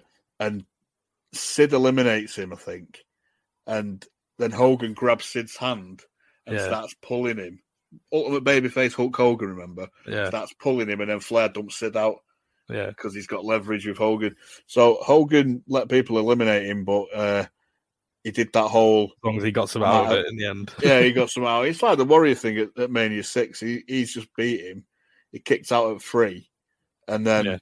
started doing all the things to get all the attention on him. And like nobody was looking at Warrior when he left the ring; they were all looking at Hogan. He's a prick. Yeah. Yeah. But so was Warrior. True. So yeah, so he's an idiot. He gets rid of himself because, as you said, he uh, didn't fancy uh, doing the yob. and then uh, Goldust gets rid of Triple H or Helmsley or whatever it's called. Stiff clothesline as well. Oh yeah, oh yeah. Um, so fr- four in quick succession, wasn't it? Eliminated. Yeah. But one of the highlights of the Rumble for me was we do get an Owen Hart enzuigiri, which was filth. It's better than the uh, better than the Roddy Piper one, anyway. just just a, just a touch. So number seventeen is Mexican soap star Latin lover. Inter- was- interesting gimmick. he got in there just booting everyone. When he super kicks galore from him when he got in. Yeah. Owen Owen skins the cat, but Vince has to put over Michaels, obviously, saying that he's copied him. yeah, of course. Owen's been doing that for fucking years. Do you know what I mean? Yeah. And then Owen dumps Goldust. Mm. Number 18 is Farouk, for who? And uh, he backdrops the Latin lover out. Yep, And uh, Farouk and Austin have a meaty exchange of fists. that was nice. You didn't see Austin had a little bit of a lull period, didn't he? Where he wasn't doing anything for a little while, just getting his energy back, I suppose. S- Smart, though. He was in there for about 45 minutes. Um, And here comes Hacksaw fucking Ahmed Johnson. Hiyo! that two by four was not a two by four; it was bloody massive. It was it was like do you know like that comedy sort of Laurel and Hardy where he's like got it in the middle and he turns around and knocks one person out and turns around again and he knocks the other person out. And he proceeds to like try and hit Farouk, but because it's so hard to control, he just fucking misses him by a mile and Farouk bails out and he's fucking gone. that that feud is well and truly still alive. Yeah. So then Austin dumps out Mero and Owen and he's on his Todd again. yeah, nice little. I like the booking of this. Yeah, I thought it was number a really 19 nice rumble. is Savio, which reignites their feud after they Yeah. had the Ca- Caribbean strap match. and he brings a nice bit of pace to it, doesn't he? As well, to be to be fair, Savio, just for just for a little quick injection, but Like a bit of Savio. again. Yeah, You liked Um, it when it was uh, Owen versus Savio at King. Was it Yeah. King of the Ring? We what? that was uh King of the Ring. Yeah, I thi- I think it was. Yeah, that was a good match. Yeah, it was a pretty good match. But yeah, he, he- he sort of st- not stun gun, almost. It was almost like a stun gun on the top rope, wasn't it? And then he gets rid of him. Gets rid of him. Austin's on an absolute tear. He must have eliminated about six people at this point, something like that. Anyway, um, He's he's getting put over massively though, isn't he? oh god, yeah, That's definitely. great to see because it Yeah. all makes sense. Yeah. Number twenty is the uh, soon-to-be Road Dog Jesse James, and he's a real, real Double J singer gimmick that he does. See, I didn't even make that connection. Didn't make the Well, connection Jarrett's at all. off, hasn't he? Yeah. I knew. So I realized that. I was like, double J. gimmick. That's that's Jarrett's gimmick. I was like, did they just give it to him, or what, like, was that just out of spite or something like that? The story was, do you know his Duff song that spend my days working hard on the dough? Right? Yeah. He's saying he was the greatest singer, the greatest entertainer, the greatest wrestler, and that was his single. Yeah. But it turned out that um, Road Dog was the singer, and he actually Right. genuinely sang it. And and I think Jarrett just fucked off mid ankle. So, Right. He's known for that, isn't he? just fucking off. Yeah. So they gave like the Jesse James thing. uh, He was the real Double J kind Right. of thing, and it was it wasn't the best. And uh, he gets launched out. See you later. Austin's uh, chilling, conserving his energy, and Yeah. then you hear that uh, illustrious squeal. He gets woken up then, doesn't he? Is Bret the Hitman fucking Hart, mate, to a monstrous pop. Tarrant. That's what it was. Absolute Tarrant. Now you see, I was wondering if it would be the Tarrant because I'm thinking of one later, but I, I, I personally think that's the Tarrant. Yeah. Uh, do you know? I, I wasn't. I wasn't. I wasn't expecting it to be because I was like, right, home. Obviously, I'll I'll say what the other one could have been. Obviously, had Michael's hometown, but I didn't think his was that impressive, really. Um, Now, is it because they knew Michaels was coming out and they didn't know that Bret maybe coming out? maybe it's that surprise factor. Is like when when is Bret going to come out? But but Yeah. Bret's reaction was fucking mint, and it was like that. Whew, here we go. Now we're talking. Yeah. Yeah. It's like we're Yeah. getting into the serious business now. That was what I was like, anyway. It was so well booked, I think. Yeah. And Austin's reaction's fucking gold. Yeah, the face, the facials are absolutely superb, weren't they? It's like fuck, a demon from my past and all that. the the crowd's absolutely ravenous for Bret, aren't they? So Electric, absolutely electric. and when they start teeing off on each other, it was just pop city, wasn't it? Yeah, And a proper business picked up moment. Yeah, it was. And he puts the sharpshooter on as number twenty two comes in. Jerry the fucking King Lawler. That shouldn't take long. Four seconds. Honestly, I I know like we were like that was the I was, I was laughing my bollocks off when I Yeah. saw that because King is a fuck, he's a bit of a donut, isn't he? But like he's he is quite comedic, you know. He's like that Yeah. that was that was that really popped me. That I was laughing my head off when he just got nailed straight out by Bret. I thought it was a great spot because he comes back on comms, finishes the sentence he left with, and just acts like he don't remember even being in there. Because he kept he kept going later on, didn't he? Oh, oh, if I was if only if I was in there, Yeah. it was There's brilliant. not many people who could get away with it, but he got he he did it well. and then number twenty three is uh, Mayor of Knox County Diesel. Big Daddy Kane. Just- it's just unbelievable that, that they're still doing this. I know. Like, no wonder WWCW are taking the piss. Do you know what I mean? how long? How long will they? How do they actually do the fake Diesel and fake Kane? Uh, fake. I think uh, it was. Razor. Sorry, I think it was fucked off shortly after this. To be fair, it was an absolute. What a ridiculous decision. he's going to be Kane in nine or ten months anyway. So Yeah. number twenty four is old Terry Funk, middle aged and crazy. Yeah. Works over Austin. Gives Bret the shittest pile driver I've ever seen. Botchy as fuck on it. Fucking hell. Number 25, Rocky Maivia, still in Uber babyface mode. Yeah. First glimpse of Rock Austin, which is cool. Yeah. Uh, it gets a bit in before it becomes a scrap again. If, o- if only they sort of knew what they would do together in the next five years or whatever. Like Oh, yeah. crazy to see, isn't it? This early on. Yeah. I mean, number 26 is Mankind. Yeah. Can see now the sort of the seeds are being sown now, sort of top three top attitude era guys, two legends, and uh, Glenn Jacobs. So that, that's why I thought I was like, you know, you sort of the amount of current and future legends that were in the ring at the point was like, this is where I was like, this is fucking good. This, they're like, we're talking like serious stuff. we we need to do the '92 Rumble because that's exactly the same. It's just Mhm. like a who's fucking who. It's mental. That's probably a bit harsh on Jacobs. Yeah. Kane, Kane is a legend. a He's a great, modern he, had, he had a good good career, didn't he? To be fair, Foley and Funk go at it. Nice to see. yeah. Did that ever come into anything? Because that's that's almost dream feudy in it. That type of like funk and Foley. Yeah, they've done that. They did it in Japan in the fucking death matches, didn't they? Yeah. like Did they ever do it in America though? Or they they must have done somewhere ECW, maybe. I don't know. yeah. Possibly. They were a tag team. Hmm. Cactus Jack and Chainsaw Charlie. Yeah. So that was like Terry Funk with like tights over his head and a chainsaw, genuinely. the mad swat. Did you see that um filthy, filthy pile driver by Bret on Austin? Yes, I did. Yeah. that was I was fucking about to.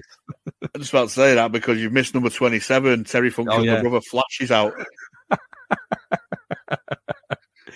That was where it's like, all right, okay, all the legends, and then Flash Funk.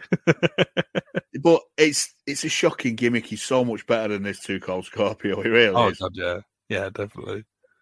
And then obviously that absolute fucking picture perfect pile driver. Showing Terry Funk how to do it. I think he he couldn't have had it, had it all. Like he couldn't have had the grip on him because he just sort of fell back, didn't he? And I was Yeah, like, oh, yeah. Because I've seen a almost. Terry, I've seen him drop Flair on a table, pile drive Flair on a table, and it was stunning. Yeah, Um, so Flash Funk's off the top. I don't get why you'd come off the top in a Royal Rumble. Makes no so sense me. like but it, risky in it in a kayfabe like world, like if you slip and fall, you're fucking gone, mate. And it just yeah, it's, fucks your it's not worth it, is it? No.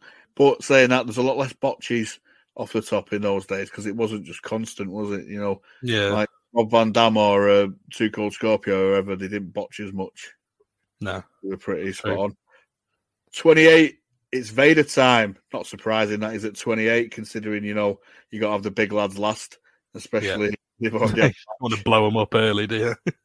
So, he has got some tank on him for a fucking fat lad, though. We- I'll give him Yeah. that. Yeah, he does.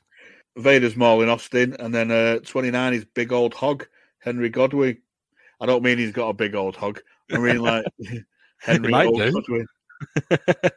No, proportionate. it's been a while since anyone went. No, yeah, then, there was uh, a bit of a. This was the most that was in the ring at what, any one time, wasn't it? I think at this point.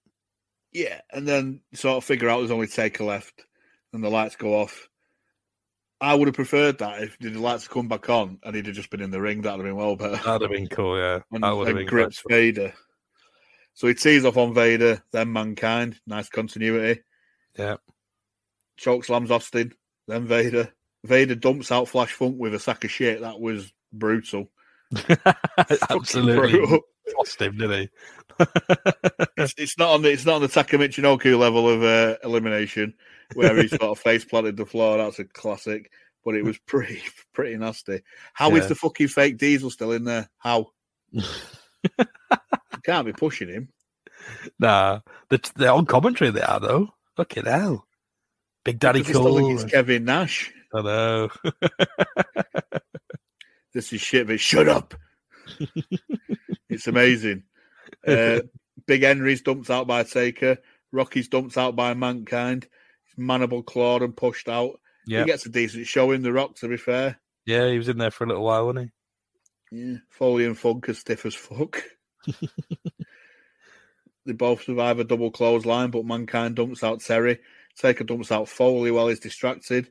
And him and Funk just go for it outside. I just love them two lunatics. They're off the fucking heads. That's why I thought, is there a feud here? But then I, I don't. I don't think there was. I don't know if it was it just a one-off for Funk, or was he stick? Was he around for a while? Or I think he's around. I think he's around for a little bit, maybe. Yeah. Or he, or he or he comes back as Chainsaw Charlie. I think it's ninety eight when he comes back as Chainsaw. I can't I can't remember the sort of chronology of it. But so all the refs are busy. Yeah. With them two, and uh, Bret chucks out Austin to a massive pop. But Yeah. uh, he gets back in, and the refs don't see it, and dumps Taker and Vader at the same time. Love that. That's class. Love it. That's absolutely class. Bret dumps shit Kane out. Shit fucking Diesel. Shit Kane. shit Kane, shit Diesel. and um, and we're down to two, which is the two you wanted it to be. yeah. How the fuck has has fucking fake Diesel ended up third in the row? like, you know what I mean? Bronze medal position. He's done well there, hasn't he? And then without anything going on, because usually when you get to the final two these days, that sort of face off, don't you? yeah, They have a match for like five, 10 ten. minutes. Yeah. Not Austin. Oh no. Just dumps Bret out from behind. Lovely. Unbelievable Sneak- finish to the Rumble. Yeah. Sneaks up and wins 50 minutes and 30 seconds. It was it was fucking superb. Loved It it. was, it was so well, but that last 10, Yeah. 15 minutes was riveting. I was on the edge Yeah, of my seat watching really it. Yeah. yeah, it's great. like just the who's who of legends, past and present. You know, people that you just you just everyone's there to see. Austin's hot as hell, and there's that Bret, the Bret like undertones of the feud, and that and and the fact that he he wins it obviously with that pure like. So it's so like clever heel work, and it? Like, Yeah. it's like he, he gets the one-upsmanship on Bret, and it's just brilliant. And then, and to be fair, I think Bret sells it fucking amazing as well. Well, this is it. This is this is why it's so well booked because Bret should clearly be the winner, but it plays into that sort of whining gimmick, which is the sort of catalyst for his heel turn, the double turn. Yeah, yeah, And it's apart from the shit diesel, it was fucking really well booked. yeah, Bret goes to McMahon, kicks off. They all saw him saw him dump Austin. Bret's selling it fucking superb. yeah. And uh, I thought King was really good at like he was like I know he's obviously he was like the perennial sort of heel sympathizer and stuff like that, which he has to be. But he's like Yeah. he's you know, they've shown the replays like forget about the replay. It's it's over. The referees have made the decision. They make mistakes in, Yeah. in in all these sports and stuff like that. It's done. The referee decision's final. exactly. I just thought it was brilliant. Um, the whole atmosphere of it. It's right though, because how many times have you seen somebody, you know, get a pen before VAR, obviously, get a Yeah. pen and it's been like blatantly bullshit. Showing the re- replay showing that it wasn't right. You can't change it, can you? After the fact. No, Um, you can't. but yeah, but Yeah, yeah, that's true. Back in the day, But I just thought it was fucking class. Like I was loving every set. I almost didn't make many notes for the last sort of 10, 15. I was just sort of engrossed in it. Yeah, I only really sort of made notes of who, who was coming in and who was going out, and just the finish because the finish was great. I think I had to go back and make notes of the finish because the finish was like that was a class finish. I had to just it was- spend time watching it. It was properly well done, and it just it just made you just made Austin look like an absolute megastar. Like he, Yeah. he was already on he was already on that climb anyway. It was like that Rumble probably did that, that did so much for him. It's like just elevating him even further. And obviously we get to the match with um, Bret at uh, Mania in a couple of months than this timeline, but just thought Bret. Hart did more for Austin than anybody Yeah, in two matches in a Rumble. put him over the top, didn't he? honestly. I mean, there's there's nobody who could have done it. I don't think. I mean, you couldn't have put because Bret wasn't selfish. He couldn't have. No. He knew where it was going. He knew that he was going to be the next guy, Yeah, and I think he, he, liked him as well. And by the, this was the point where Austin hadn't broken his neck, and he was still, you know, superb Technically, I think he said. I think he said that. I know it's that he was really soured with WWF after what happened with- in the, the, the '97 Survivor Series and everything like that. But he said that he even he kept an eye on like Austin's matches and stuff because he was such a big fan of his and stuff like that. So like, he obviously had a, like a, a lot of respect for him and he saw it. He saw it before Vince saw it. yeah. But like, you, you couldn't not see it at this point. Though it's just so electric, wasn't he? Even as a even as a heel, he was just so like so much gravity to his like his persona and everything like that. I mean, they put the rocket under him by now because I mean, it was King of the Ring where obviously cut the promo when, and the next day it was Austin three sixteen signs, and it's like this guy's getting over.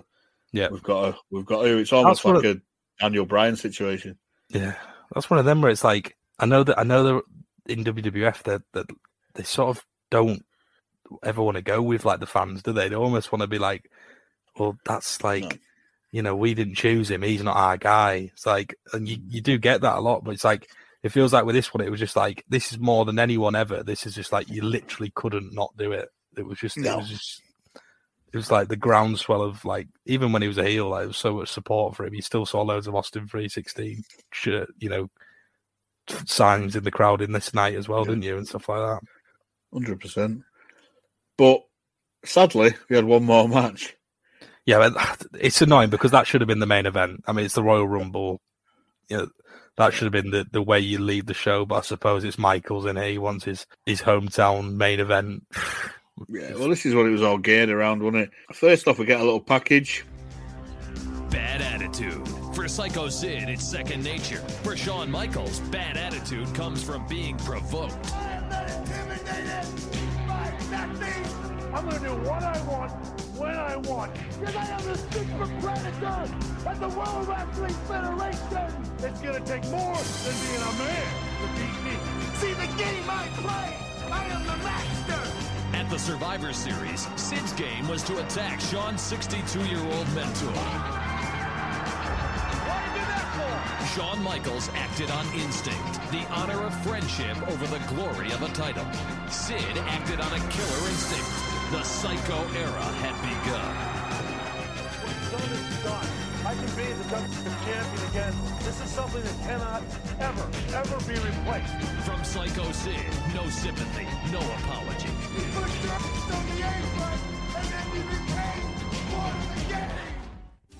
The following day, the WWF made the official announcement. The 1997 Royal Rumble would be at the Alamo Dome in Shawn Michaels' hometown, San Antonio, Texas. March 31st was a great day for me, but one thing that would be more special than that would be to win the World Wrestling Federation Championship in the town that I live in.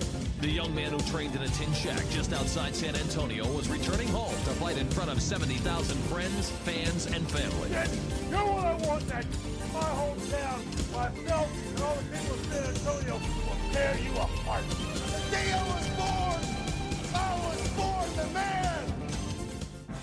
The verbal and physical assault escalated. I am six foot nine and over 300 pounds.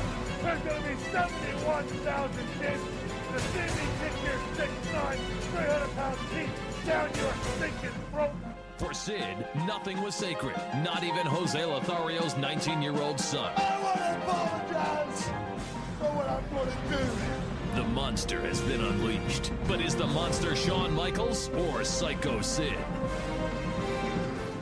They say uh, bad attitude for Sid is second nature, but for Michaels, it comes from provocation. Fuck off. he's, he's notoriously the biggest cock on the planet at this time. Uh, it recaps Survivor Series and fillets Michaels. The fucking music completely drowns out a lot of the talking, and the music is actually woeful. But it's it puts the whole thing over, I guess. Shows him powerbombing Wooden Pete Lothario. Fucking hell. not my dad. Not my dad. it's just it's it was it's, it wasn't the standard of package I'd expect from the WWF. It was like Jay a mid card promo, wasn't it? It wasn't like main event. Yeah. Yeah. It was yeah, it didn't have to sort of gravitas, did it? JR has a pre-taped interview with a flu-ridden read off his tits, Shawn Michaels. he looks fucked. Did, didn't he? Looked like he'd been on all, all night, like all weekend bender or something, didn't he?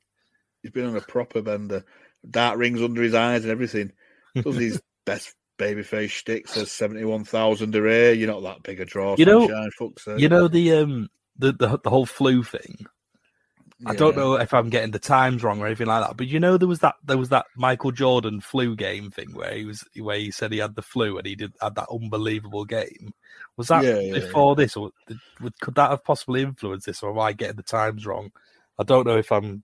Very may well do because obviously ninety seven. You know, Jordan's at his peak. Yeah, I, I, I don't know. I might have the times wrong, but it's like it just felt like familiar to me because I've obviously like heard stories about that, like the infamous flu game for, for Michael Jordan, where it was just incredible.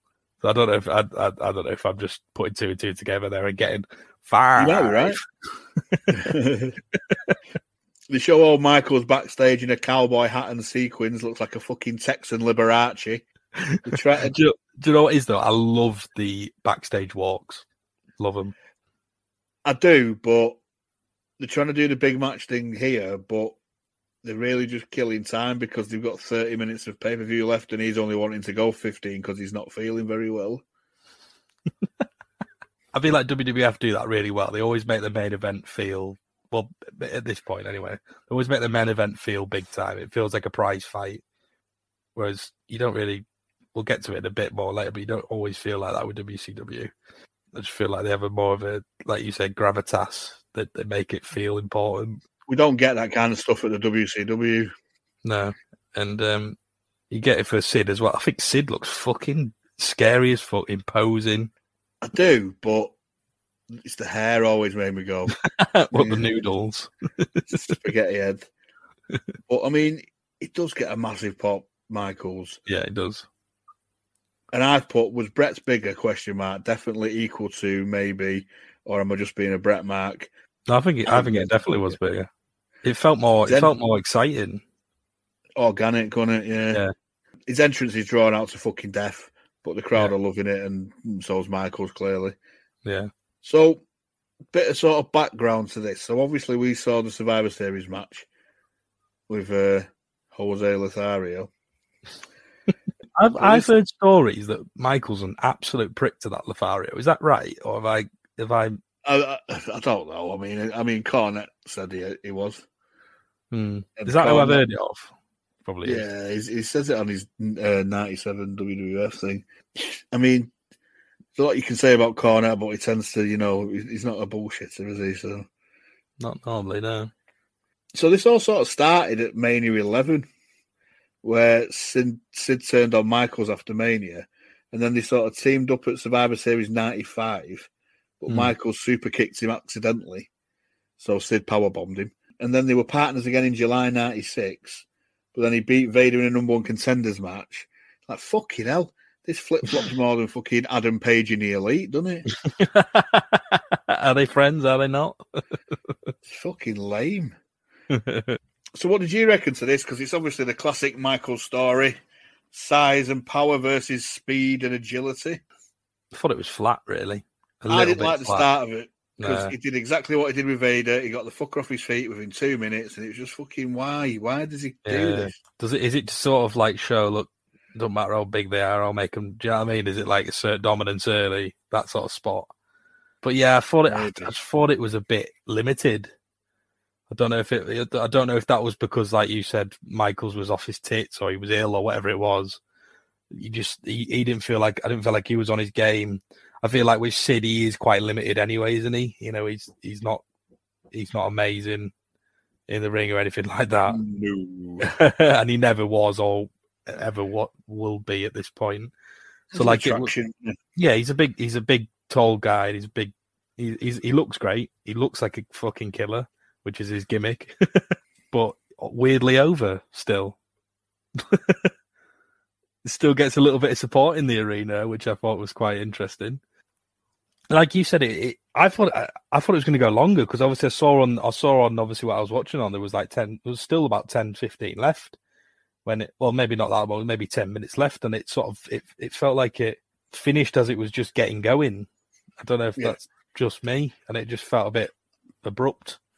Like you say, it's probably Michael's, you know, playing his cards. You know, he's the main guy. He, he decides how long it goes. But you almost expect him to be the guy who wants to have a thirty-minute match, don't you? Because he's sort of he wants to be the the quote unquote showstopper.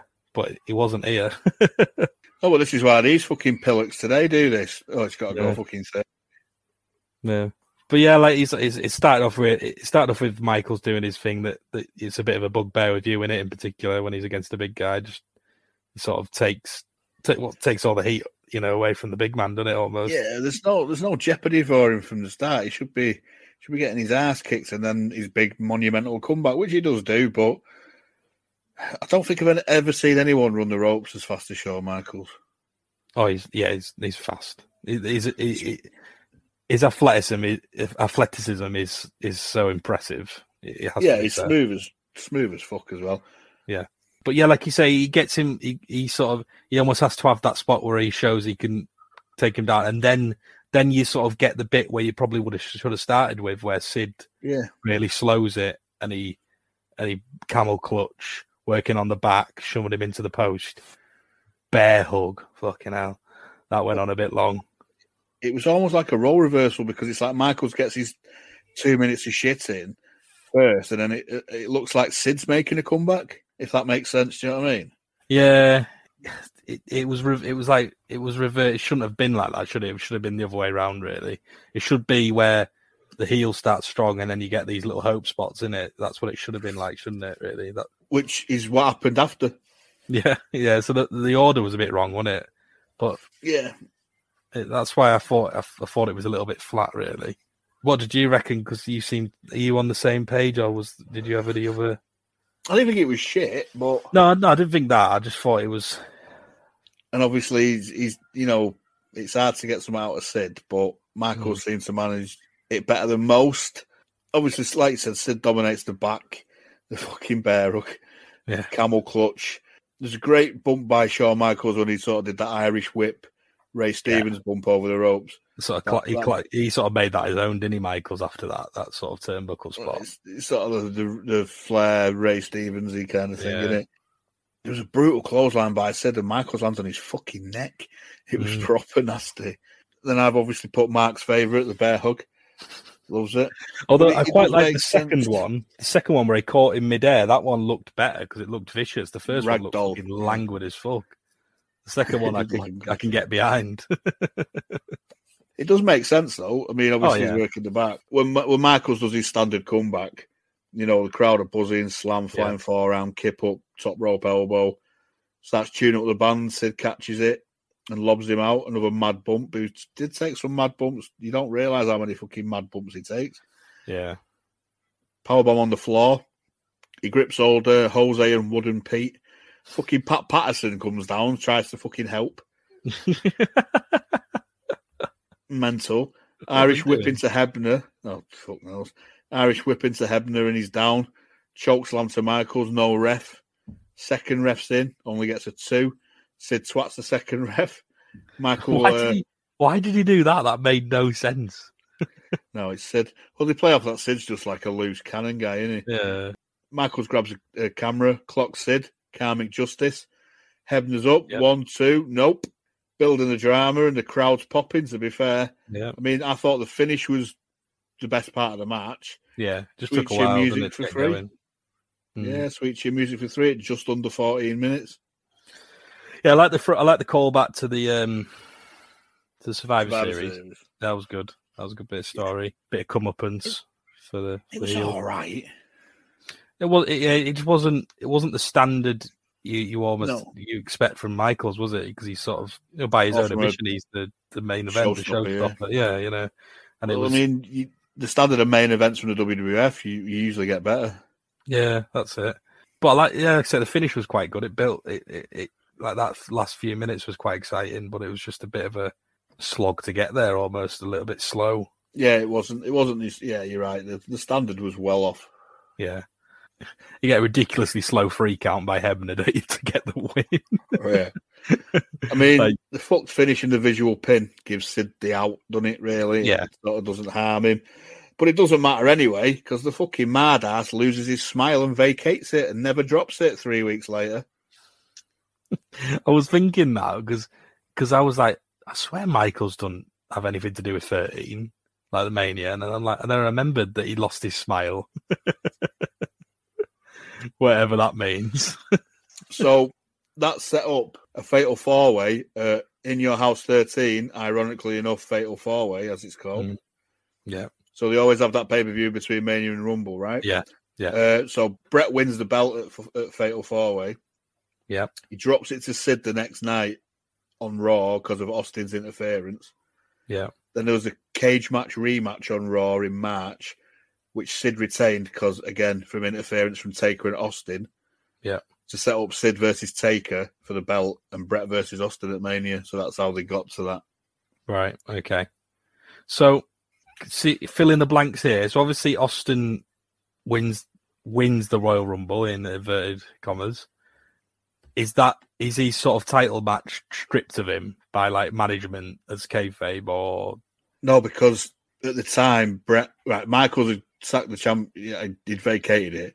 So Yeah. Bret was the champion, and yeah the match with Bret was right? It was signed, set. and then Bret lost it. right. I get it. So it didn't need for the belt. I mean, obviously, it's because he thought Austin wasn't ready for the belt, and he probably didn't need the belt right then because he was still on the up. He, he hadn't even had the IC belt, had he? So it, it it turned out that it made sense, but it was quite a convoluted way of getting there because Michael fucks everyone's booking up because he's a fucking prick. Was that was it because he was he booked to lose the title to to Taker or something at Mania, or was it Bret at Mania It was it was supposed to be the Bret uh, Bret Michaels rematch. at WrestleMania, Yeah, and he just didn't want to do it? He's such a knob. He really is. didn't want to do the job, did he? Such a prick, isn't he? Massive prick. So, what did you think about the pay per view as a whole? Loved it. To be fair, thought it was brilliant. Even even even the main event, you know, a couple of gripes I had with it, I still thought it was a it was better than a lot of the main events we've seen with the WCW recently. I didn't think it was the greatest WWF pay per view I've ever seen. No, But no, it was not. It was it was solid. It was it was a really good, decent opener. Yeah. a really good rumble. Yeah, Um, an all right main event and a couple of all right matches elsewhere. One stinker. yeah, I mean, there was only one match which was shit. yeah. That was the shit break, wasn't it? Yeah, it could have been a hell of a lot worse, and Yeah. it's put pieces in place for Mania, which is essentially what it's geared to do, really. exactly. Yeah, yeah, definitely. So, nice little, uh, nice little palate cleanser. This I thought. I enjoyed it. Yeah, Yeah. definitely enjoyed it. WCW. But Yeah. if you if you look at the two companies now, they've got shit on the go. The WWF. I know they're losing the ratings, Yeah, but they've got other, they've got irons in the fire, aren't they? Do you know what I mean? Yeah, yeah. hundred percent. Whereas And- WCW is just NWO, NWO, NWO. Have you got any? Like they've got nothing they've else got- building. They've got no direction for the NWO. Yeah, Like it, the the initial thing was phenomenal. It's not been great, but it's not been shit yeah, for the most part. But Bischoff himself said the idea we had the idea, but we didn't know where we were going from that. Mm. and it's just a bit directionless, and I think it just gets more directionless. Yeah. And when we get to sold out, you'll see. Yeah, that's going to be a bit of a contrast to this one, isn't it? I think. That's going to be a slog, mate. That's going to be AEW levels of slog.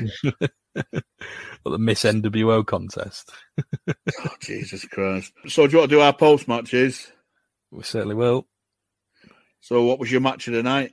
Royal Rumble. It's got to be the Easily. Rumble, hasn't it? Yeah, easily. Not even a contest, really. It was absolutely class. Last twenty, last fifteen to twenty minutes was absolutely riveting. Absolutely loved it. Perfect way to book a rumble. Perfect way to get you know your next big star even further over in Austin that they're building towards. Um, and it furthers an already amazingly hot feud with Bret. So couldn't have been any better, really. Yeah, I, I, I thought so too. Well, who was your MVP? Austin. Yeah, or it's gotta be Bret, Austin. but definitely Austin. Probably Austin. I've got to give it to Austin, and you know, I, any excuse for me to give it to Bret, but it just it was it was another, another sort of career making performance. Yeah. Obviously, we had the King of the Ring. You had the Survivor Series match with Bret, which, uh, to be fair, was was ninety percent Bret. Let's be honest. Yeah. Yeah. But this was, I mean, he had what sixteen other people before Bret came in, and Yeah. you know he did his He bit. pretty much He carried much the early part of it, didn't he? Do you know what I mean? Hundred percent. You know, for the first twenty minutes or so, and then it hot, it really hot up when when Bret came in. It was even better from that point onwards. So yeah, he was brilliant from minute one, very much. He was brilliant from minute one. I thought I thought the Rumble got better when once Bret came in. Yeah, the last that sort of- initial yeah, last sort of 10, 9 to ten entrance was really quite good, wasn't it? solid. So you've got to give kudos to Pat Patterson because they think he booked it. So fair play Yeah. to him. Um, but Austin definitely MVP. Dick of the day, Shawn Michaels for me. Yeah, definitely. fucking absolute self fucking serving. Putting himself on main event on the Royal Rumble. I mean, to be fair, that's probably Vince as well. Yeah, but he shouldn't have been the main event, should he? No, I always think the Royal Rumble. else, probably I always wouldn't. think I always think the Royal Rumble should always the, should always main event the Royal Rumble. It doesn't. They don't do it. They don't even do it these Well, it days. goes on first. That's what I mean. It annoys me. So like, I feel like it just it's one of them where it's like it's called the Royal Rumble. Let's put that on last year. I mean, it just makes sense to me. But On yeah, me, I agree. but yeah, for that, I'd obviously is he's phoned it in sick almost. Yeah. and your Barnet of the night, I've got I've got a double header of Mad Mullet Marlena and Spaghetti Sid. what about that guy in the AAA match who looked a bit like Edison Cavani? Oh, he, he, he's part he's part of the Nuno Bettencourt fucking crew with Joe Gomez and um, what's the other fucker called? Um, oh, I know you mean the Renegade or whatever it was. Renegade, and there's another one, and they all look the same, and he looks exactly like him as well with his flowing black hair. Um, so it was heavy met heavy metal. He's called the guy in AAA match. So Joe Gomez, Renegade. Can't think who it is. Oh, we'll think of it one day. Don't worry. yeah, do you know what? I can't. I can't. I can't go against that because we might. We might. We might never see him again. So heavy metal, you get banned of the night. you Nuno Bettencourt, Lou Diamond Phillips, motherfucker. I tell you who else could also have been in in with a shot of dick of the day, Mister No Yob. He could have been in there as well. Oh God, yeah. Oh yeah. Mascaras, what an absolute. He's he's he's the worst. He is the worst kind of person. Selfish cunt. What an absolute narcissist. but he prick. sort of didn't really affect anything, so still have to No. give it to Michaels, wouldn't you? and his and his nephew's a bit of a wrong'un as well. So yeah, Alberto. just a little bit. Uh, anyway, um, next up for us will be the twentieth of January, Monday Nitro. Back on the Nitro bandwagon. Mm. See that? See how things are hotting up with uh, Hogan and the Giant for After uh, that big time main event last time out. yeah. And you were right, by the way. It was to promote Robin Hood, Prince of Thieves, Thought it was. or whatever it was. No, was New Adventures of Robin Hood? Apparently, they didn't show. It they were supposed to show it in all the commercial breaks. They didn't show it in the first one. They showed it in the second one. Didn't show it in the third one, and then showed it in the fourth one. Not and it was like, and everyone uh, obviously it had been finished. Everyone thought it was live, but it had been finished about twenty minutes previously, right? Yeah. And it's like, there's no way these fuckers are going an hour. That's why I, I, generally thought it was probably like a, a TNT production show or something. And like, right, we fucking need to get the ratings good for this. What Yeah, what gets loads of ratings? Nitro, right? We'll put it on straight after that, and then we'll we'll do something like that. So I was just thinking all the way through it. You were right, mate. Honestly, I can't I can't knock you for it. But yeah, so we're going to be seeing what's going on there as we uh, mosey on down to sold out. Get on, get on that. Uh, Get on the garbage trip. truck. Fuck me. I mean, uncensored was bad. Can it be worse pretty than that? Let's see. We shall see. It could be a Janela Page job. This. Could be. And then after, and then we're going to give you a second installment of our past tense bonus side hustle. It's going to be Great American Bash 1991. Several mangs on there. I'm I'm I'm I'm having a stab in the dark now. Uh, I'm going to have a guess, but um, I'm pretty sure Brad Armstrong will be on there. He's fucking always there, the constant, isn't he? In fact, what we'll do now, just just, just run through the card and we'll see how, how it looks. Because Yeah. why not, eh? So on the poster, it's got Flair and Luger, but Flair had fucked off. so we get um. Oh Jesus fucking Christ! Oh, that's not good. I don't know why they do these. I don't know why they do it. Um, the first match, match. Yep. First match is PN News and Bobby Eaton. This fucking lad can't get a break when we're watching him. Bloody hell. You know, he doesn't get Versus- anything, does he? Versus Steve Austin no. and Terrence Taylor Oh, in a Jesus. capture the flag scaffold match. What is that? That sounds absolutely rotten. we'll see. Next up, the Diamond Stud with Diamond Dallas Page It's got all. versus yep versus Yeah. Tom Zenk, the Z Man. The fuck's You'll see. that? You'll see. Next up, we get Ron Simmons versus Oz with Merlin the Wizard. Nash. Yeah, Faarooq, Nash, and Merlin the Wizard's Kevin Sullivan. oh, God. Then we get an interesting one: Richard Morton versus Robert Gibson. The Rock and Roll Express collide Mm. with uh, the, the, with Alexandra York, aka Marlena, aka Terri Runnels, in his corner. Right, okay. But they actually called him um, Richard Morton. Yeah, because she, before she was Marlena, she was Alexandra York, and she was in like the York Foundation. She was like the head of that, and Yeah. they were like Ter- Terry Taylor was Terrence Taylor, and Ricky Morton was Richard Morton, and so on. Uh, Then then we get an elimination match.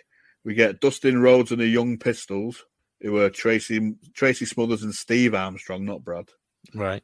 against the fabulous Freebirds of Michael Hayes, Jimmy Garvin, and Bad Street. Do you mean Docs Hendrix? Docs Hendrix, but Bad Street, Bad Street is Brad Armstrong. So Oh, is it? Yeah, he's on there then. um, next we get the Yellow Dog, who is Brian Pillman, right. Versus Johnny B. Badd with Teddy Long, aka Marc Marc Mero. Mero, innit? Then we get Big Josh, who is who is Matt. That's Matt Doink the Clown, isn't it? Doink the Clown, yeah. Uh, against Black Blood. Don't say uh, fake Billy in front of him. Yeah, don't. I've never been broke into this business. I'm not fake. My father wasn't fake. But you are both dead. So Krusty the Clown, as uh, Nash calls him. yeah. um, next up, we have El Gigante, aka Giant Gonzalez, for fuck's sake, God. against the one man gang. Akeem, uh, Akeem the African Dream. Is that who it is? Yeah. Uh, then we get a Russian chain match. Nikita Koloff versus Sting. okay. Let's see what and then like. um, and then we get a, a steel cage match for the for the heavyweight belt, which is Luger versus Windham, Barry Windham. Barry Mm. Windham's decent. Yeah. And then we get another steel cage match. Rick Steiner versus Arn Anderson and Paul Heyman. Bit weird. is that a double main event type thing? What? I don't know. Bloody hell. Interesting. A lot of matches on there, isn't there? some there's some uh, stuff on there that doesn't sound too exciting, but I'm sure there'll be enough to talk about. It's got a lot of people we've been watching though. yeah, So I just thought in the sort of earlier earlier incarnations and stuff like that. So it'll be interesting. Yeah, When we do the third instalment, I will make sure there's no scaffold matches. I can't. I can't watch another one of them. After, I've got No. two in succession. It's going to be the strap match all over again, isn't it? I know. Yeah, we'll just get we'll see we'll see someone hanging from it like Cornette. Like that's the Yeah. normal spot in them. yeah, that is the spot. anyway, uh, like I said, next week it will be the 20th of January Monday Nitro. So as always, if you want to interact with us, it's at Adjective Pod on Twitter slash X slash fucking whatever it is next week. if you want to give us a five star Davey Meltzer on Spotify, we'd love that. If you want to uh, subscribe to us as well, don't forget to super kick, no thigh slapping. Give it a, a nice clean Owen Hart enzuigiri, not a dirty Roddy Piper one. If you want to give it a, a missile drop kick, a, a la uh, Chrissy Jezza 97, go for it. Booker T spinning wheel kick, any old kick will do, as long as it's not a thigh slap super kick a la the Young Bucks. We don't like that. Not in the slightest. Not in the slightest. If there's no further business, I don't think there is, is there? No, nothing else to report. I'll say them infamous words. Hitman Bret Hart. Time to depart.